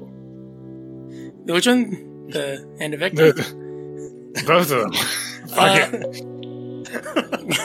Which one you want to do first? Oh. he like. I think he's like. He's hoping that if he replaces one of his eyes with the eye, that it, he won't be colorblind anymore. So, I could just wish for this thing. Why are you? please don't wish for anything for me. Wish for only things for you. Not hmm. because anything will go badly, just because I want to see what plays out if you wish for you. Okay. So then you just walk over to it and pick up the the or take off the bell jar, right? Uh, yes. Okie dokie. I need you to roll a wisdom save. Death save. I should have fucking known. The, we got too greedy, man. The one in the center is the one that gets us. Wisdom save? Ye. 18. 18. Okay. Let me pull out the calculator. Oh, shit. oh, fuck. Maybe a bad idea. it's alright. I'll be fine. I have 134 hit points. Nothing can kill me. Oh, Not even the Worry, great. I can heal you 1d6. How many hit points did you say you have? 134. 138 necrotic damage strikes you the second Holy you fucking shit. Yeah. I'm sorry. Uh, so the second My you necrotic energy starts coming up my arm. I turn to Ravos. I'm like, it's all right. I have 130. I'm, I'm, I'm a haunty man. Nothing can. Uh, Uh, yeah. So then, as yeah, you lift that, uh, you hear as the necrotic is going into your, uh, like killing you. You hear, um, ah, yes, freedom, and then you die. cool. So, uh, Ravos, you see before you, you well, you hear that as well. You hear the boy saying freedom, and then you just see your friend just drop as like the necrotic energy is like now in the veins, eyes turning black. Um, the hand is still there, but it looks very much like the eye is turned and looking at your friend who's dead I have before you. question for DM. Yes, sir. In less Ravos voice. Do I have to attune to the ring to use it? Oh wait, wait, wait, wait, wait, wait, wait, wait, wait.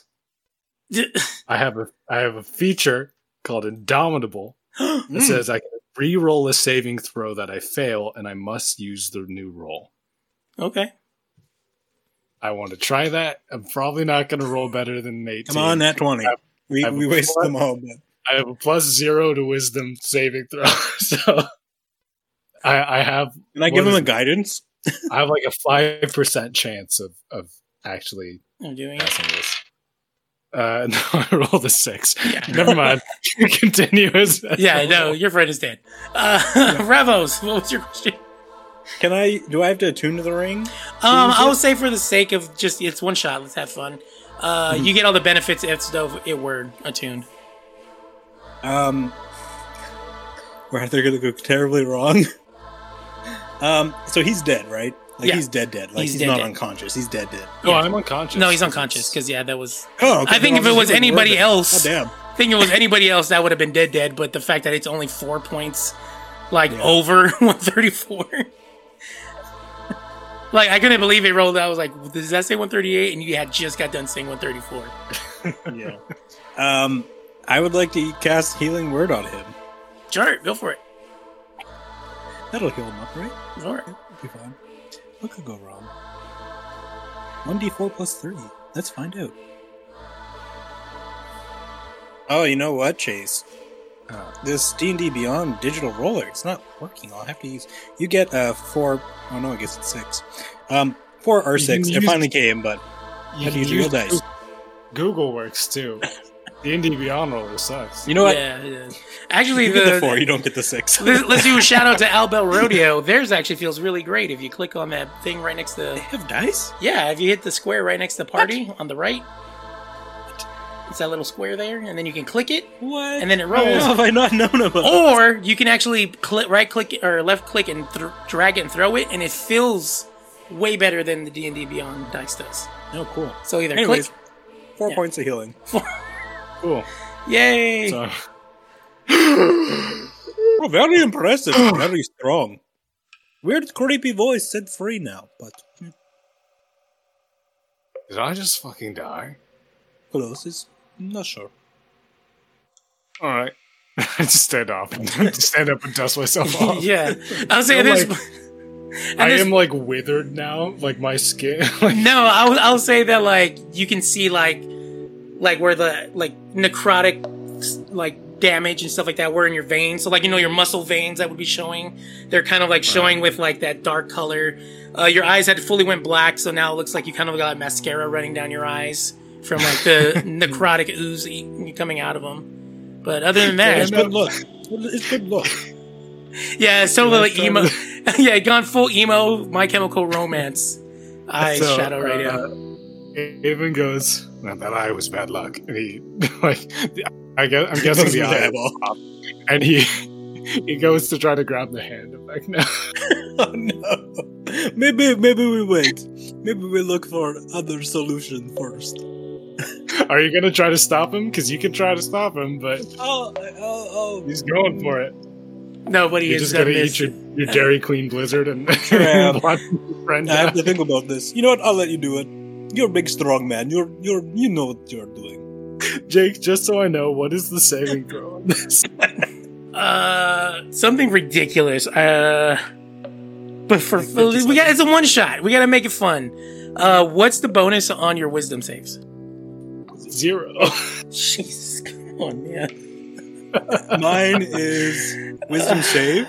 Yes, the wisdom save. Mine's a plus four. Okay, advantage. It's advantage. There's nothing. Anything else you can add to this? Do you bon- Guidance. I'll guidance. Guidance. Okay, so guidance. Okay. That's an ability check, isn't it? Or saving throw. Let's Or just no, go. maybe that's This do guidance. This is one shot. Let's have fun. Okay, guy. What's your guidance? What does your guidance give? Uh, plus four or D four. We're just gonna set it at a four. You get a plus four on this guidance. Okay. Let me look at my other stuff, see if there's anything else I can add. I already used Indomitable, so I can't reroll that. Uh, let's see. I can imbue him with bravery. If if you want, if you're scared. Like it is understandable. A very scary hand.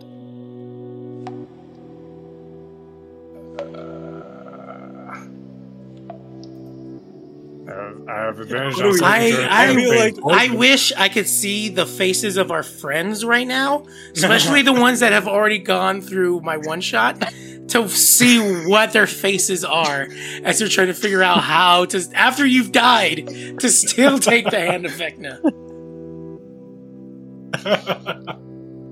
okay, so I just have plus four. So on this plus- roll with okay. advantage. Advantage. Okay, so then that means I'll I'll say this: We'll say if you we'll can say roll, the advantage. If you can roll a 16 or higher, then you successfully grab the hand and eye of Vecna. And I. Oh, okay. And I. You get both. Colorblind be gone. Yeah. Jake is so I- done with us. First, before I even roll this, I, I'm so sorry, Jake. Are you? You look like you're having a good time. He's like, let me ruin this just like- podcast before it even comes out. This is not only a great one shot, it is a great podcast, and I'm about to yeet myself out of it. oh my god. I knew I didn't I say this earlier? Like I was talking about like, oh, it was really cool seeing how other people would do it, but I'm like, I know you guys would be the most chaotic, and I knew like I would have my brain melted by you guys. All I gotta keep you in check, man. Jeez. 16 or higher. This isn't even. okay, let's see. My first roll was a 15. Oh, plus four. Hmm? Let's. No, you or need a, you need what a I to 16 or higher. So 15 just Advantage, failed. though? Second roll. Yeah, at advantage. I have to. I have to get 16 or higher on the second roll. Let's see. I want you guys to guess what I just rolled. I hope it's in that one. I'm so used to you having moments where you need something big and you get something very low in the single digits. So I'm going to say single digits. I rolled a 16. Oh yeah. All right. So you you grab the hand and eye of Vecna. So I would say one hand is holding like the, the hand of it. The other hand is holding the eye. Um, in your mind, you hear Vecna like saying the same thing. Ah, freedom, freedom. And then he's like, what, what the shit is this? Like, wait, hold on, let me put the echo on. Uh, freedom. You're my bitch now, Vecna. Freedom. You're my bitch. What the? No! What the shit, Vecna? What the shit is this? Shut the fuck up, Vecna. Yeah, and so now Oh I guess My hand now. now that yeah, you have the hand and eye of Vecna. Um, I don't know. I haven't planned on how you put on the hand and eye of Vecna, but if you want to go into detail and tell us and the listeners how you implement using, assuming of unless you want to just put it in your bag and not attune What if to we it. give to Jenkins? Um, huh? So you sounded like you know what these things are. What do I do with these? It just looks like a decapitated hand and an eyeball to me. Are you talking to creepy voice or to me? To you. Um, I mean, a creepy voice if you want to chime in. Vecna was your name? I've never heard of you.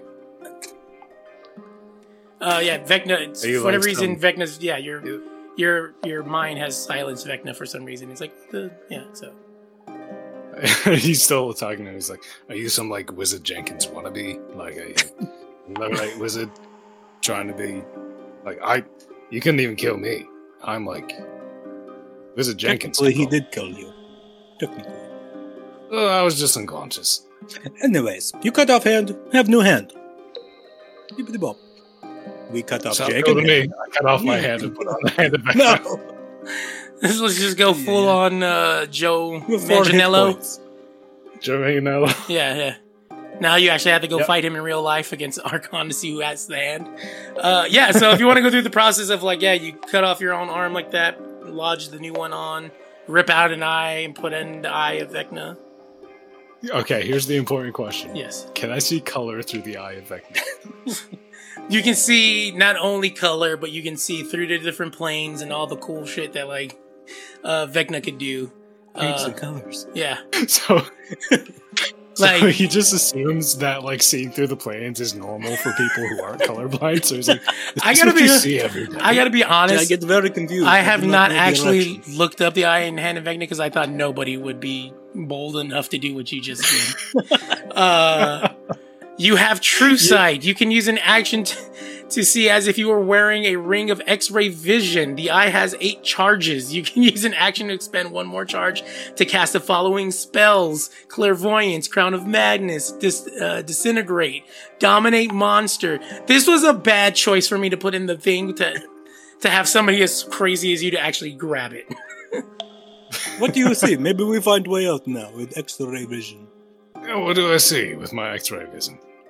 Um, Yeah, Now that we've wasted so much time. yeah, I let would me- say let that. me look at Um, yeah, I'll say like you using that after. this is so off the rails.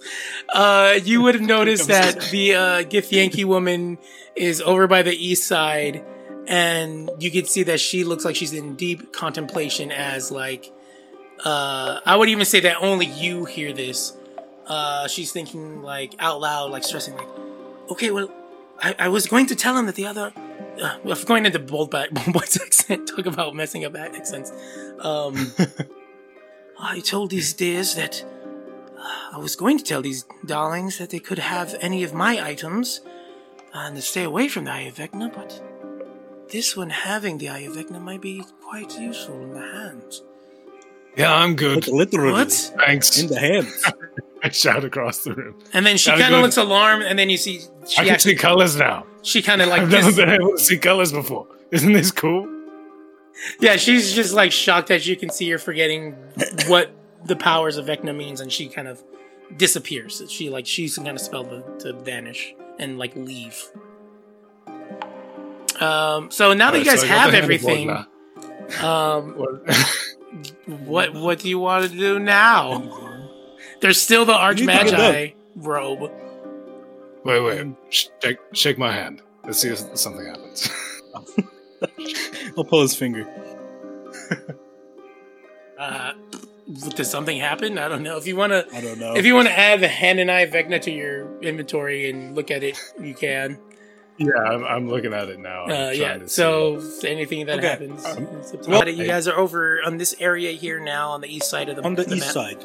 And heading not east west is like you can see the entrance and, and opening uh an exit to this place uh and yeah so if you guys want to head out that way you can I think we will to Hey, save time. I from do want to ask a, a quick a quick question. Sure. I did totally forget about the 500 gold we have to buy other things. hmm Um, Can you buy a second hand of Vecna? second yeah, this hand of Vecna only costs 500 gold. yeah You get them in the black market. Yeah, yeah, yeah. At your local, Rita, yeah, even Rita's Magic market, just your Emporium. local grocery store.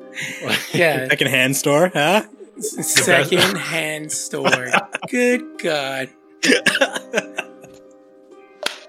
This is now a comedy podcast, ladies and gentlemen. Uh, have, like have the other episodes had a serious tone? dude, this is off the right. This is a completely different show. This is not what was planned at all.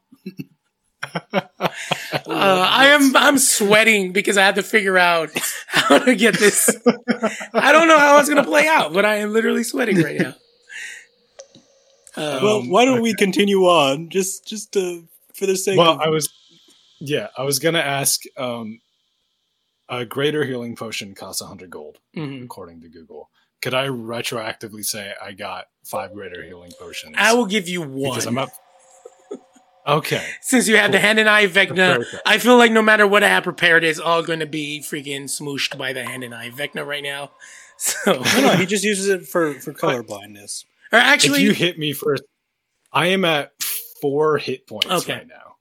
If you hit me first before I get a chance to use the hand and eye Vecna, all of that that we just went through was for naught.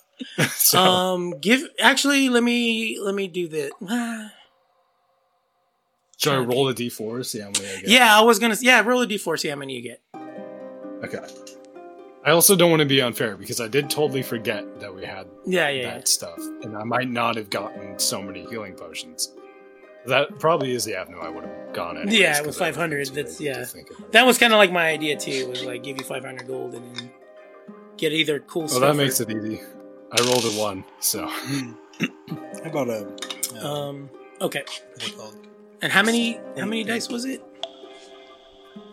for I think healing? it's It was like eight or something like like two d six plus something. uh, forty-four plus four hit Yeah, points. I'm Okay, I'll say. Let me use my handy dandy digital dice. Roll. 4d4. Google. 11 plus 4 is 15 more hit points. I'm at 19 hit points. That's a whole lot compared to my 134. Uh, let me It's see. a big, yeah. Those are big ups, man. Uh, roll another d4 for me. You said it was 15? Uh, yeah, I rolled 15. roll another d4. Uh, roll a three. Oops.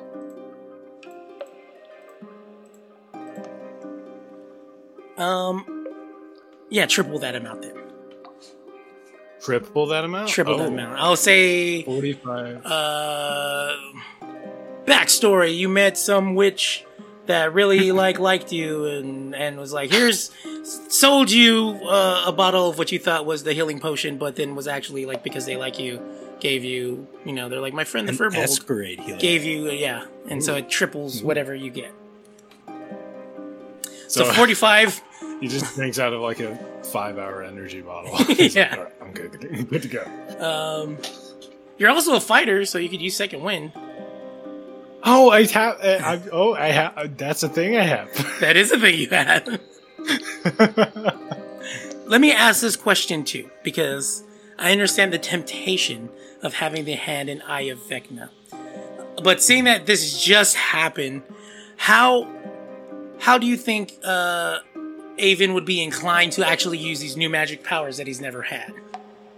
He has no idea what these things do. Okay, good. Neither He just wants I. to see. So that's that's how I'm playing it. Okay. Like I think I'm gonna like I, I'm gonna like scroll through the abilities of the, the hand and eye of Vecna, and like I I might even roll for like he's gonna Yeah, I was try to gonna say, somehow just to be then roll fair. to see like what ability happens. Okay, go go go. Right. That was my thought too. I was like, this is brand new, so even though you have it, doesn't mean you have the OP powers of knowing how to use it. Okay.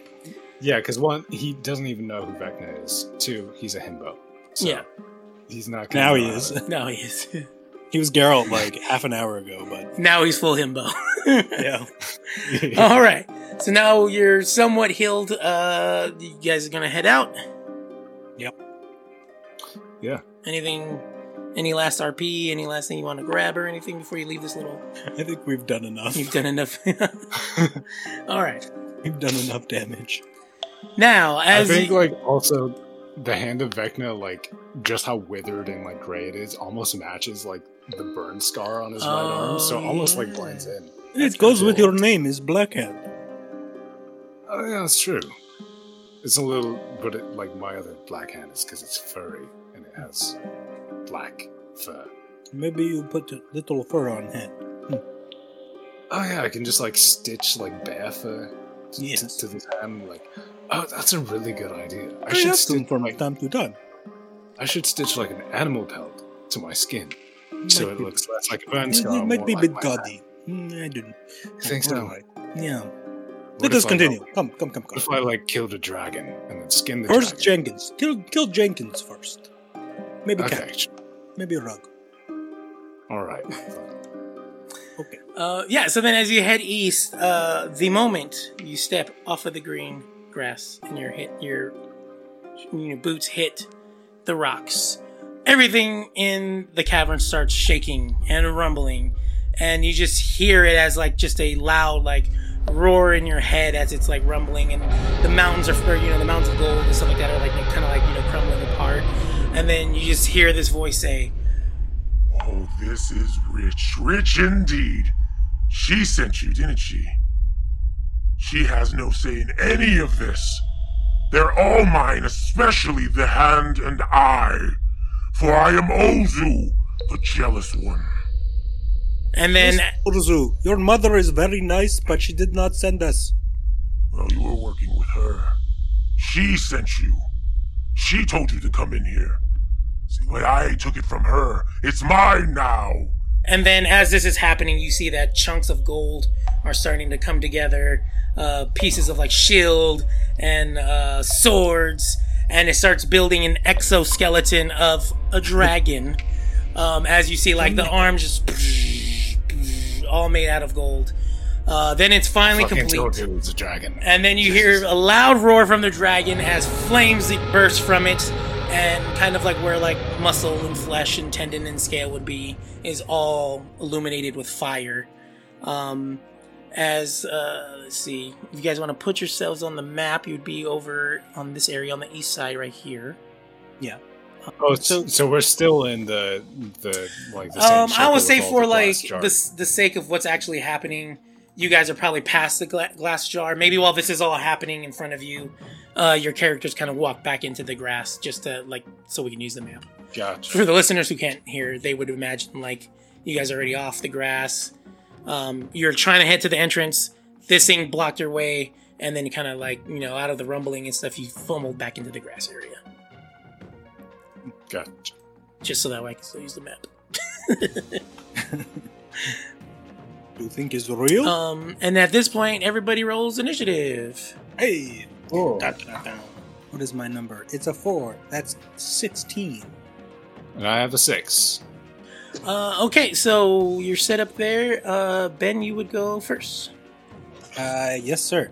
I would like to uh, do, do, do, do, do. I'd like to do two things. First of all, I'd like to cast a spell, specifically heroism, on my Vecna friend, um, which is touch. Willing creature you touch is imbued with bravery until the spell ends. Creature is immune to being frightened and gains temporary hit points equal to a spellcasting modifier, which is three. At the start of each turn, um, when the spell ends, you lose them all. Um, and yeah, that's all it does. Then, as my bonus action, just to be quick about it, I'd like to use my rogue ability as a um, insightful fighting as my um, inquisitive. I have to make a insight check versus their deception check. If I succeed, I can do sneak attack against the target, even if I don't have advantage on the attack roll, but not if you have disadvantage for one minute. So it, it just gives me sneak attack pretty much. So, Okay. so I just have to make insight um, against its deception, which is a twenty-eight. So has to beat a 28. It has to be the, the dragon must be it must be a deceptive dragon. Uh, it is a 34. Damn. Okay. Oh Um, Um, I'm not on the map, am I? I will then kind of take back a little bit. Theoretically, Avon could make an attack with his reaction if he wanted to, but I don't think he's in range, so that will be my turn. Okie doke. Uh, Do you have a token now, uh, Ben? yeah, no, you don't. Am Where would so- you Where would you be at on there? Uh, here, let me just pull up this one. Just Yeah, go let me back. give you. Here's Elpsis if you want him. oh, it isn't. Uh, I'll just use his leaf. Cool. All right. Uh, that brings it to the dragon, who's going to do a uh, breath attack. Uh, since you guys are lined up so nicely for me, Hmm. um, I would need a dexterity saving throw from the both of you. Oh, and I have evasion, so if I save this, I don't take damage. I think it's how it works. 11 I- uh, saving throw, plus 9, because freaking rogue's 20. So, is it 20 enough? Twenty is not enough. Ah. Isn't eleven enough? No, it's not. Um, What if I Uh, asked really, really nicely? well, let me hear. Let me see. Please, Jack. No, absolutely not. Please. Please. Uh, yeah. So the dragon just inhales. Its flames kind of go a little dull, and then ah, releases flame for uh 68 points of fire damage. She's gonna kill us. I don't blame her. I hope you said 60 Wait, how much? And not 68 because I currently have 66 hit points. Yeah, how much does it do? It's uh 60 uh 8. 6 0, so 6 8? Yes, 6 8 damage. Okay, I'm dead. Oh, so you did? yeah, I'm dead. You guys both die. I didn't Wow. This is this this Oh, wasn't so, so we both just. I should have in no. The. Back now. What could stop you? You had it all. Oh my didn't even- god. I didn't even get a turn with it, man.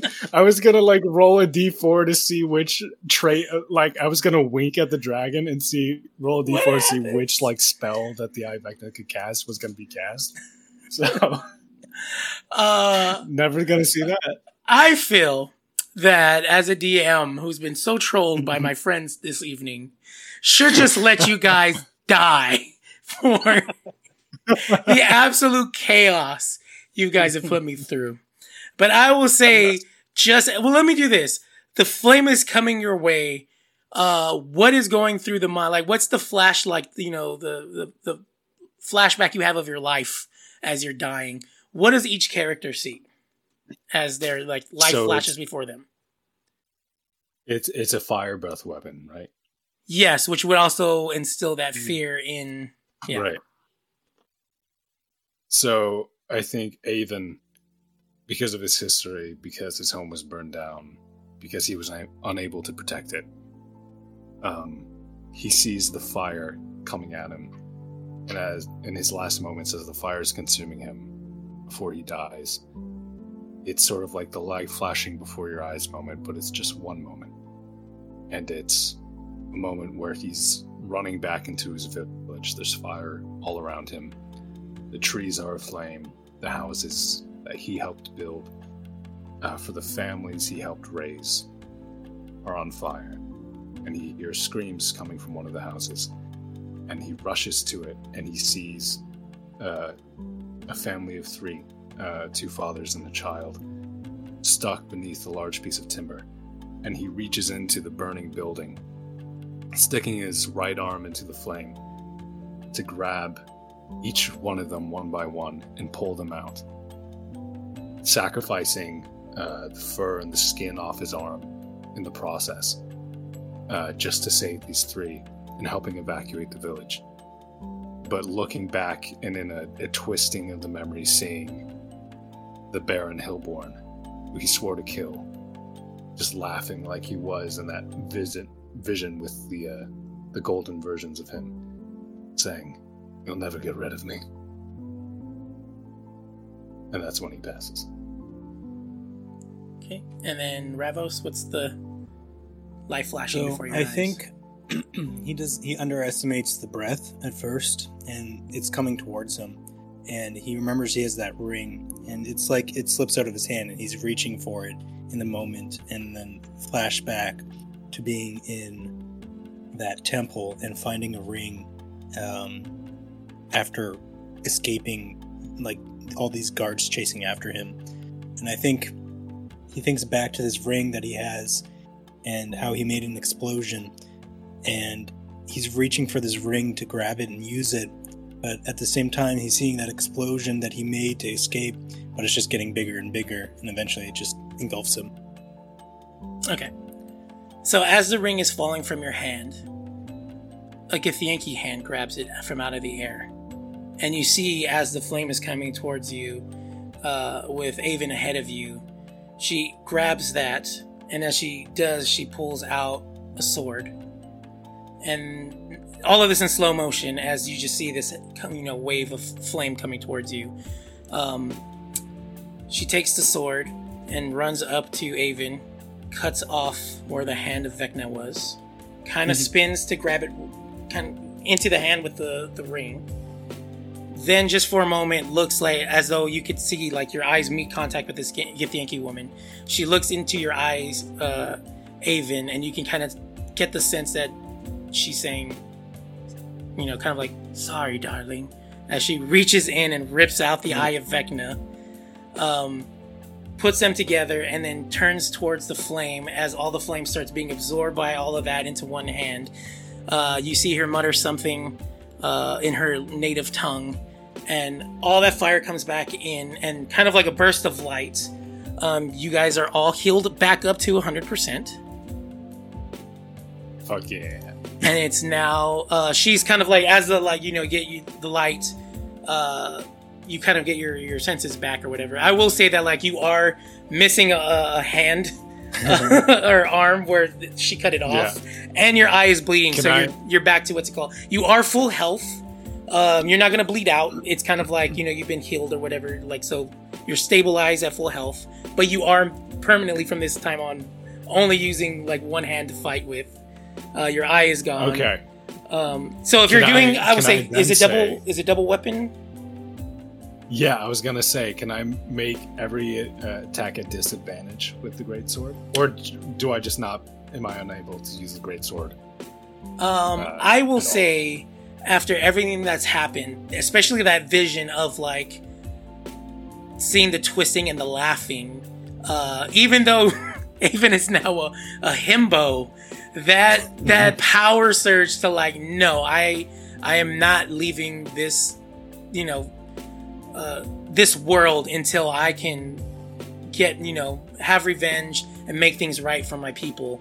Um, I will say for this fight, your character imbued by that uh, can make the double-handed weapon attacks with one hand. Awesome. Yeah. Uh, can I say, with that vision that Avon was having before he was going to die, um, as the flames in that vision rise to engulf him, they lower to where he is now in the place of the family he was pulling out of the fire. And he's seeing himself pull himself out of the fire.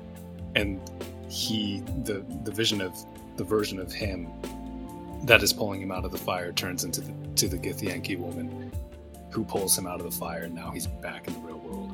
Hell yeah. Uh, restored. Yes. Yeah, so you're all restored and uh yeah, and now it's actually who was actually yeah, you're next, right? Because it was Ben, Dragon, now you. So yeah, as Question: you Does he? Does does the spell I cast go away, or would he get the? Oh, the heroism?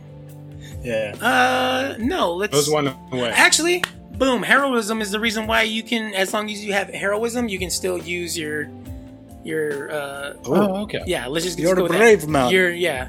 Uh, You're imbued with heroism, Oh. so as long as you have the heroism at- spell, yeah.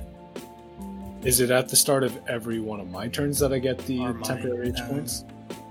It is. That's a good question. It is at the start. Its turns. Your turn. Okay. Cool. Yeah, so now I have 137 hit points. You know what? plus One the- away from what I would have needed to survive that hand of Vecna. I'll also say one shot. Uh, that was a spell slot for you, right, Ben? It sure was. Spell slot is back, and then you have this uh, magical spell on you until the end of the fight. Oh damn. One shot. Rule. I. Cool. Yeah. That way, that way you don't have to worry about like, oh, the spell ended. Now I can't use the double-handed thing with one hand. No, you've got it the whole fight.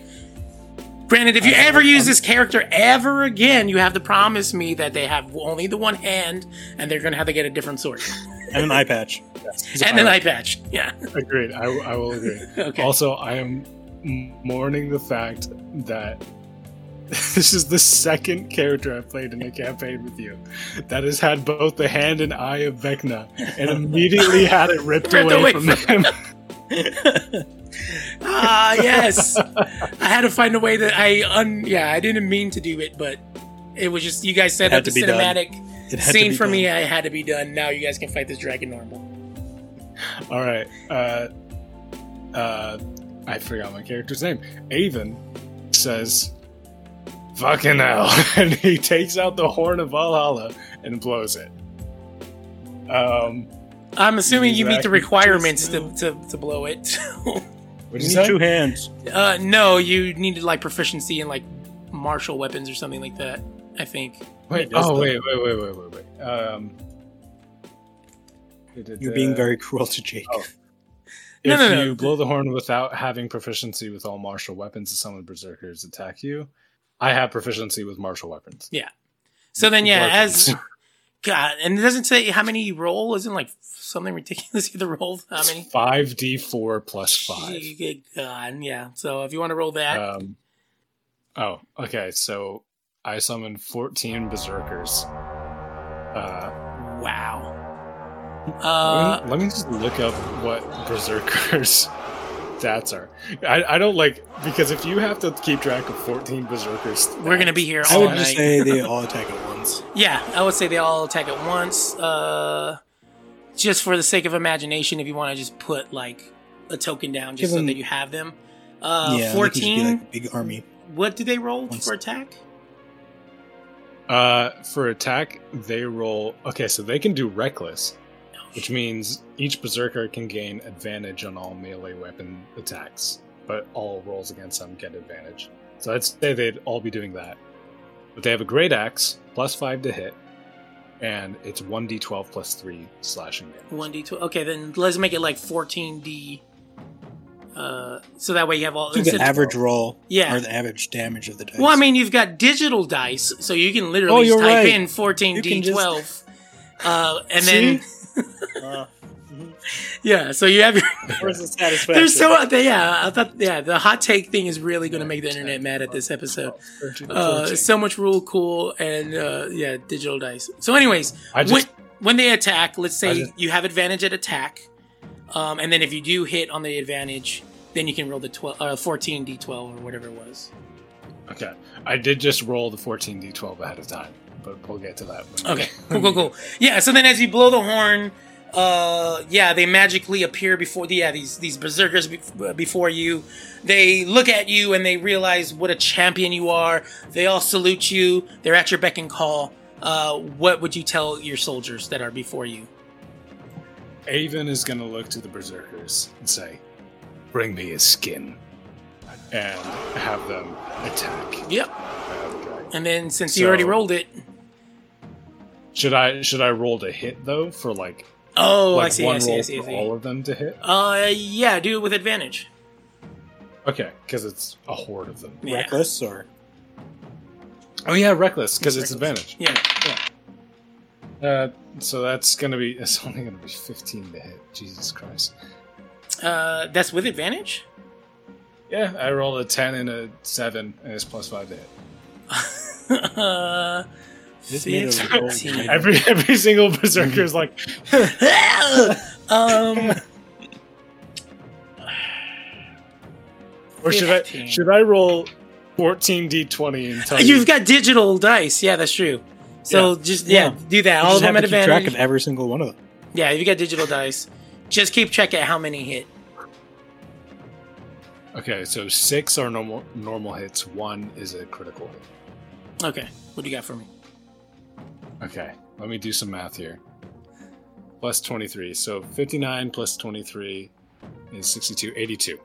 82, 82. points of slashing damage total. Cool. So then I'll say like yeah, as as the berserkers rush in and they're striking, they're hitting, and then some of them are kind of like you know, uh, they're still hitting, but they're just hitting solid pieces of um, of gold that's like this you know exoskeleton. Uh, maybe one got a little bit too close to the fire and kind of like you know had that like you know the singe of your eyebrow, so they kind of backed away or whatever. Uh, but with everything else, I'll say if they're focusing, you want to have them focus on one limb, like maybe like the left leg or something like that. Sure, yeah. Yeah, so that. then Fuck I'll, it. I'll say like all together they knock out the limb. The dragon kind of teeters a little bit and it's kind of like on its, you know, like I guess what shoulder that where they would have ripped off since it's all just you know gold anyways. And you bring it Now you down. know what it's like to lose a hand, you motherfucker. Um, yeah, and then I'll say this actually brings the AC down to fifteen, uh, bringing it up to uh, Ravo's uh, turn. Um, I will insight check it again to see if I can get that thing, and then I'll just uh, roll. That's a 13 plus 11 is 24. Do they have to beat for deception? Oh, 24, okay. Um, it's a 20. You said 24? Yeah, 24. They fail. So I can sneak attack him. Yeah. I'm gonna make. Uh, I'm gonna shoot him with my bow for a, a 17. Does that hit? It's. Oh, Yeah. no, you said the AC 15, changed. yeah, it's 15, so that hits. Cool. I did a thing.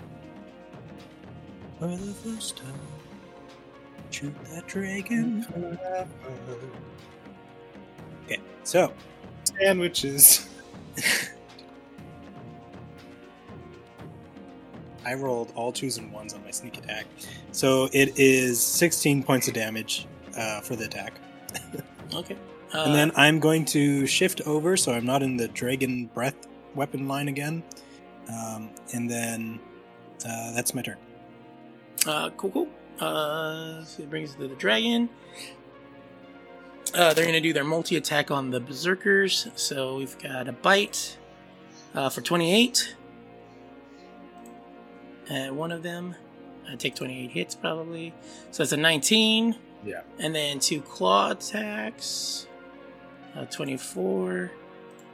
And a 20. Uh, one of them takes a 19. Uh, another one is 17. Um, uh, Yeah, and then that'll be its turn. And then that brings it to. Just so you know, each of the berserkers has 67 hit points. oh, nice. Cool. So, yeah. I made a dent in a few of them, but there's still 14 of them, and all of them are hardy. Dope. You're a chaos monster. This is what you get for giving us like 50 legendary items. No, that's that's the fun of the, the one shot. Plus, this is a dragon. Like you're not gonna beat That's it in you know what I mean? I think me giving you guys a 15 AC is me being like, let's wrap up the podcast. You guys gotta go sleep. yeah, yeah. That's two thirty for you, Chase. I don't care, man. I'm like, I'm on my You fourth glass of China. That's probably why I'm making stupid decisions, like grabbing the hand of Vecna after almost dying. Yeah. but yeah, your turn. My turn? Yes, sir.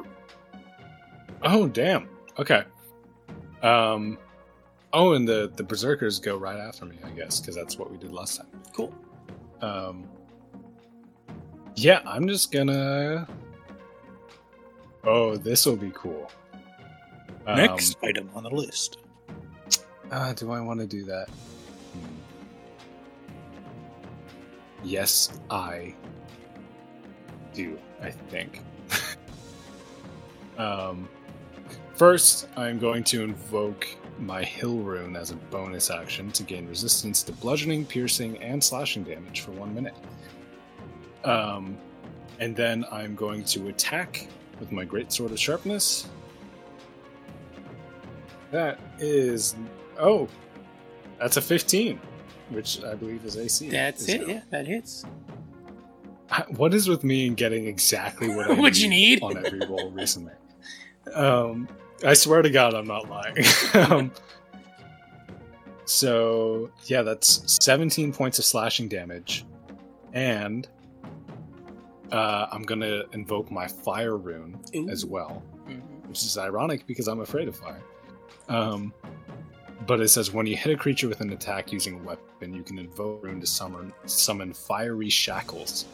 The target takes an extra 2d6 fire damage. Although it's a fire dragon, so it's probably not going to take anything. Um, and it must succeed on a strength saving throw DC 17 or be restrained for one minute.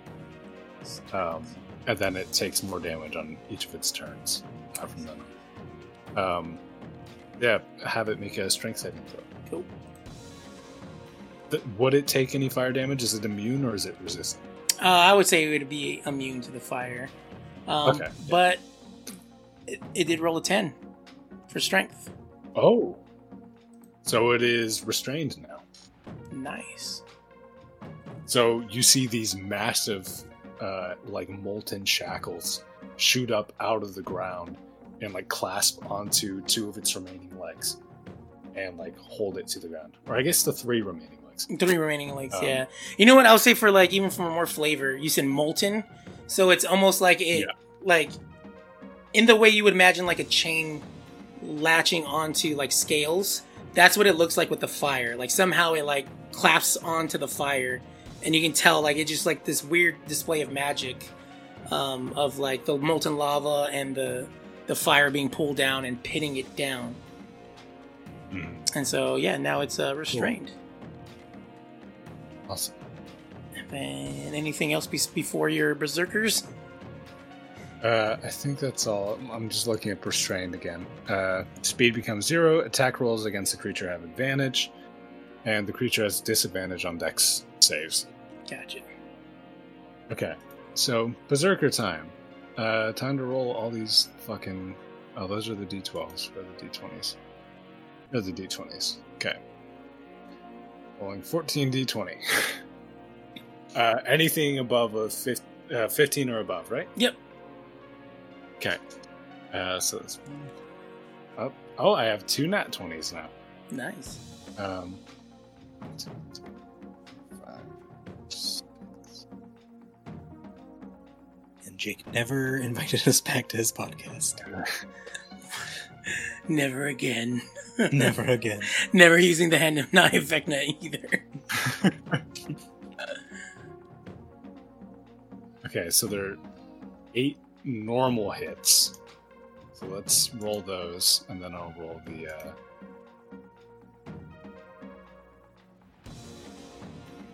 Okay. So that's 73 slashing damage from the normal hits. Damn. And then.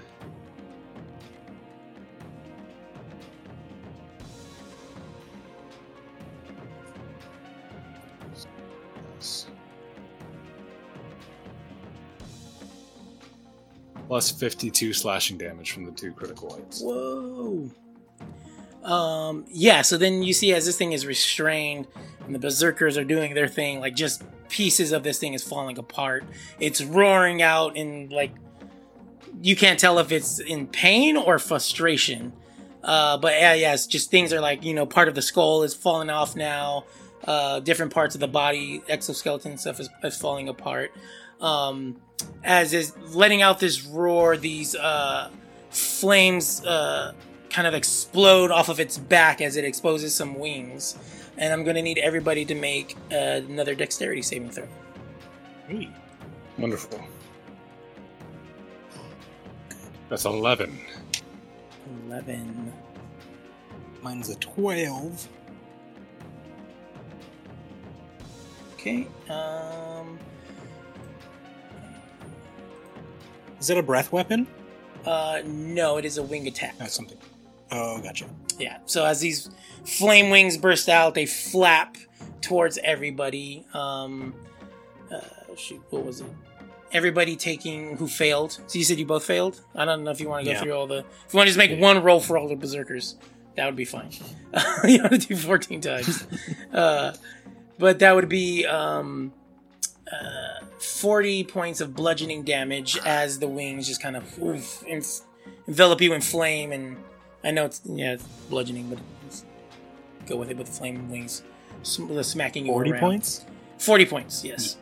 Yeah. Does that hit me uh, 40 feet away from it? Ooh, let's see. You're forty feet. Let's say no. You feel the like, then you know, a heat from it you know, It's it's just like- smashing everyone else. Yeah. Yeah. Um. Eyebrows I get take- singed a bit. I take half damage because I'm resistant to that right now because yeah. of my Hill Rune. Cool. And then I think four berserkers got hit by his attacks before, so they're down, but there's still ten berserkers remaining. Gotcha. Cool. And then uh, Ravos, that's you. Yes. Um, I have a DM question. Yes, I have sir. a ring that allows me to do a magical effect, like a spell. If I do that, can I also bonus action do a spell if it's using a magic item? Because I think I'm using the item, not casting a spell, right? Mm, sure, why not? One shot. I don't know. I don't know. Somewhere rules lawyers are pulling their hair out and like scratching Yeah, themselves like crackheads. Yeah. It's like, no! Um, I'd He's like not to supposed to take do that ring that it's not allowed. He's not allowed. Um, I'd like to take my ring that freed me from my um, prisony and temple place, and I'd like to use ball lightning and expend two charges to make a ball of lightning start conducting off of these coins, and they start to like simmer off of that heat, and then just collect into a ball and just sparking out between the different coins and metals, and then exploding into this huge lightning ball in top of the dragon. yeah, yeah. Um, yeah. Uh, yeah. Which does. It has to make a dexterity saving throw. Which it has disadvantages against because it it- is Yeah, restrained. yeah, yeah, yeah. Uh, I'm smart. uh, not a himbo. It's gonna be a twelve. Ooh, it's dexterity 15. Oh, the good thing it was disadvantage because the other one was a nineteen. cool. What's the damage looking like? I'm trying to figure this out.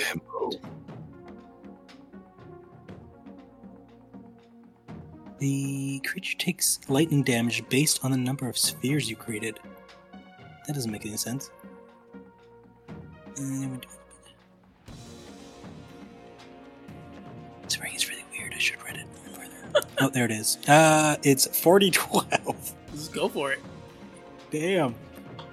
Uh, where's 12? One, two. So With dice. Real dice, not digital dice. Four, 12. 21. My computer is dying recording all this audio. Oh, so my. well, then that's perfect because that's what you needed to end this thing. Uh, what does it look like as you uh, So, finish off I this think- dragon? he um he does this magic and he uses part of his clerical training to tap into that magic and there's this sigil of the temple order and he grabs onto it and breaks it and it like snaps this this um, staff of the order symbol and it breaks off into his hand and goes into his ring and empowers it and he starts to turn that heat into conductivity on the dragon as it starts to sizzle and spark and just slowly methodically melting down the pieces of metal on the dragon Nice. Yeah, I would say as as that's happening, it yeah, you see the sizzling, it's roaring, it's held down by you know uh, these chains. Uh, the berserkers are wailing on it. Um, yeah, so it just you last thing you see before it starts to melt down is the last ditch effort as it tries to like do one final attack and then roars loudly and there's a large explosion that happens um, and I would say like movie like the camera's like shaking from it as this big cloud of like dirt and dust and stone and gold envelops the screen and then as things start to settle the only thing that we can see from like the grass that's been burned away and the bell jars and all that stuff that's been smashed is just uh Avon and uh, Ravos just covered in dirt and kind of like gold a little bit um, as they've defeated the dragon. Um, behold Ravosashi I think I am afraid over my fear of fire. we'll work on lightning next I'm not afraid of lightning. Oh. That was pretty fucking cool what you did, actually. thank Bravo to you. Bravo, bravo, bravo, you bravos bravos. bravos That should be your catchphrase. Hmm, I, I will take this into consideration Bravo, bravos. now we find cat mcrug yeah. Any any last things you want to do before you head out towards the opening of the uh, the cave here? i'll take I a coin for good luck Take the I want to give each berserker a pat on the back, and then they follow me. I would say actually, as the thing exploded, they took enough damage to actually disappear from it. okay. Yeah, yeah. Yeah, So that's why it's just the two of you. I'm gonna take one of the scorched coins just as a reminder just for fun Cool. Anything else? Last chance to get Um, whatever you want from a there- dragon is there horde. Any of the dragon skin left? It was Uh, gold friend yeah, it was just a gold exoskeleton. So like you would see like had chunks that would have been its exoskeleton. Yeah, but it it's really either wanted melted or looks like back to like the whatever it was before it lodged into like the exoskeleton. I really wanted to to wrap dragon skin around my arm and have like a dragon arm. we find your bad guy take his Yeah, arm. you also still have like a Would stump. So. I do have like this stub now, so what the fuck am I supposed to do with this? I need like a mechanical arm. I need to find. You know, what'd be great is if I had a half elf artificer, which was my other option for character creation, to make me we'll find him a mechanical arm. We'll find one. That'll be my alternate universe self. Anyways, we, we progress through Yeah, you head up. Okay, so then you start heading up this cave, um, and the more you progress, the darker it starts feeling, and then that same feeling you had earlier uh, when you were looking at the card starts happening, and everything is dark. You can't even see the hands, you know, or one hand in some case uh, ahead of you, and next thing you know, you hear the voice of the tabaxi saying, "My my friends, are you okay? What's what's the holdup on the hand?" and then you come to you're back in the tavern all of a sudden you're looking down at your cards uh, instead of the black splotches it's the actual hand you you would have been dealt uh avon you've got your hand it's it's not gone uh you can you tell your eye is still there as well Um, the only difference, though, is the items that you picked up, uh, with the exception of Vecna's hand, is in your possession. So you still have a ring of three wishes. Uh, no, you know what? I'm sorry. You don't have a ring of three wishes. That's the only other one that's gone, is the ring. Ah. The ring and the hand are gone, but you have the other ones. And Bold Bite's like, my, my friends, are you okay? You kind of drifted off in the middle of the game.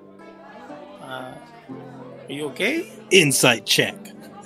If you Do I want, trust this guy? if you want to. Uh, I just lean over and grab the scruff of his collar and go, What the fuck are you up to? what are you talking? I didn't do anything. What are, we were playing cards. We were playing cards, and then you stopped. I was in the middle of. The, You see this? I, I pull out the horn of Valhalla. You see this? Yes, I don't yeah. have this when we started playing I, cards. you, didn't have it. How did we you get it? got teleported. Tell We got teleported to some fucking alternate dimension. I'm at the Great Wizard, Wizard Jenkins, which I've dreamt of doing for the past two years, which Who? I've been in the outside world. I'm his biggest fan. I don't know who that But he tried to fucking kill us, and you're on his team, aren't you? I don't know who this is. Like the Jenkins. See, I was in. it's, it's good hold on, hold on, hold on, hold on, hold on, hold on. No, no, no. No, shut the fuck up. This You, you're on the Wizard Jenkins side. And it's good because Avon is probably also tipsy because he got free drinks from the bartender, and Chase is also tipsy. so, Uh, unlike Chase, I'll say Avon is actually sober. Damn it. um, as uh, the tabaxi finally calms you down and says, I was in the middle of uh, introducing you my friend who's bringing drinks right now. And he kind of points. And you see a Githyanki woman dressed as a pirate with the tricorn hat and the feather. And she brings up drinks, slams them on the table, and says, My darlings, you're both crazy as fuck. Let's just say that. I've never met such chaos gremlins and goblins in my life, and I've actually fought gremlins and goblins. But I need this type of crazy on my team. What do you say? It'd be an adventure of a lifetime. And we make. And at that mm-hmm. moment, adventure of a lifetime, the scene goes black. Credits start rolling as it says. You're not giving it no, because we're gonna be here for another two hours. Chaos. You're just like, no, shut the fuck up, you guys. The, the credits are rolling. I've never had a forced ending, but you guys will keep me here for another two hours. Um, so credits start rolling, and then as as it gets to the middle of the credits, a thing pops up that says like, "If you like what you saw, sign up and subscribe to Roll uh, for inspiration for more." uh, and that, my friends, even though it's not where you wanted to end the podcast, is where we end the podcast. Um, I want to thank you guys so much for being on my podcast, for making me. Sw- I don't think anyone else is going to make me sweat this bad in the middle of this game. um, but before we go, uh, do you guys want to shout out your like your uh, social medias and any projects and stuff like that before we sign off? Sure, Ben, go first. Yeah, you can find me at Honna Music, H O N N A, and then music on YouTube. And then I'm, I'm at Ben Northgraves on Twitter if you want to check me out. Um, I do lo fi for Critical Role stuff on occasion. Uh, might see more stuff there eventually, but if you want to check it out, that's where I'm at. Dope, and Chase. Yeah, and uh, I'm Chase Noseworthy on YouTube and all streaming platforms, or no at Noseworthy Chase on Twitter. Um, you can hire me for song commissions, or for vocals, or for compositions, instrumental or otherwise. And yeah, I make music about D and D, or I do covers. I do original And songs. I get drunk and steal the hand of Vecna. Um, I should not have had four glasses of moonshine. While we That's on you, man. that's Like on you. It is totally on me. Mhm, mhm. Well, I'm not like I'm, I'm Yeah. sure the listeners are going to enjoy how that affected the That's where you can find them online. Yeah, yeah. So yeah. You can find me at drunk Chase knows at Chase at Chase Chase.com. but uh, What am I saying? I don't know. I, I'm going to shut up now. All right. but anyways, thanks everybody for listening. Thank you guys for being on the podcast, and uh, we'll see you guys on the next episode. And that's the podcast. Holy crap! Thank you guys so much. That was. I wish we had time to do more.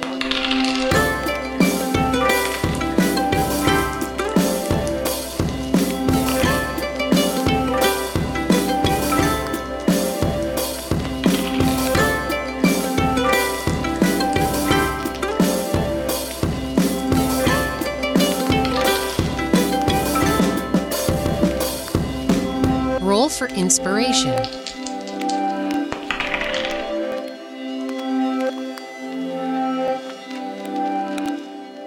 It's Jake Lionheart. Yes, sir.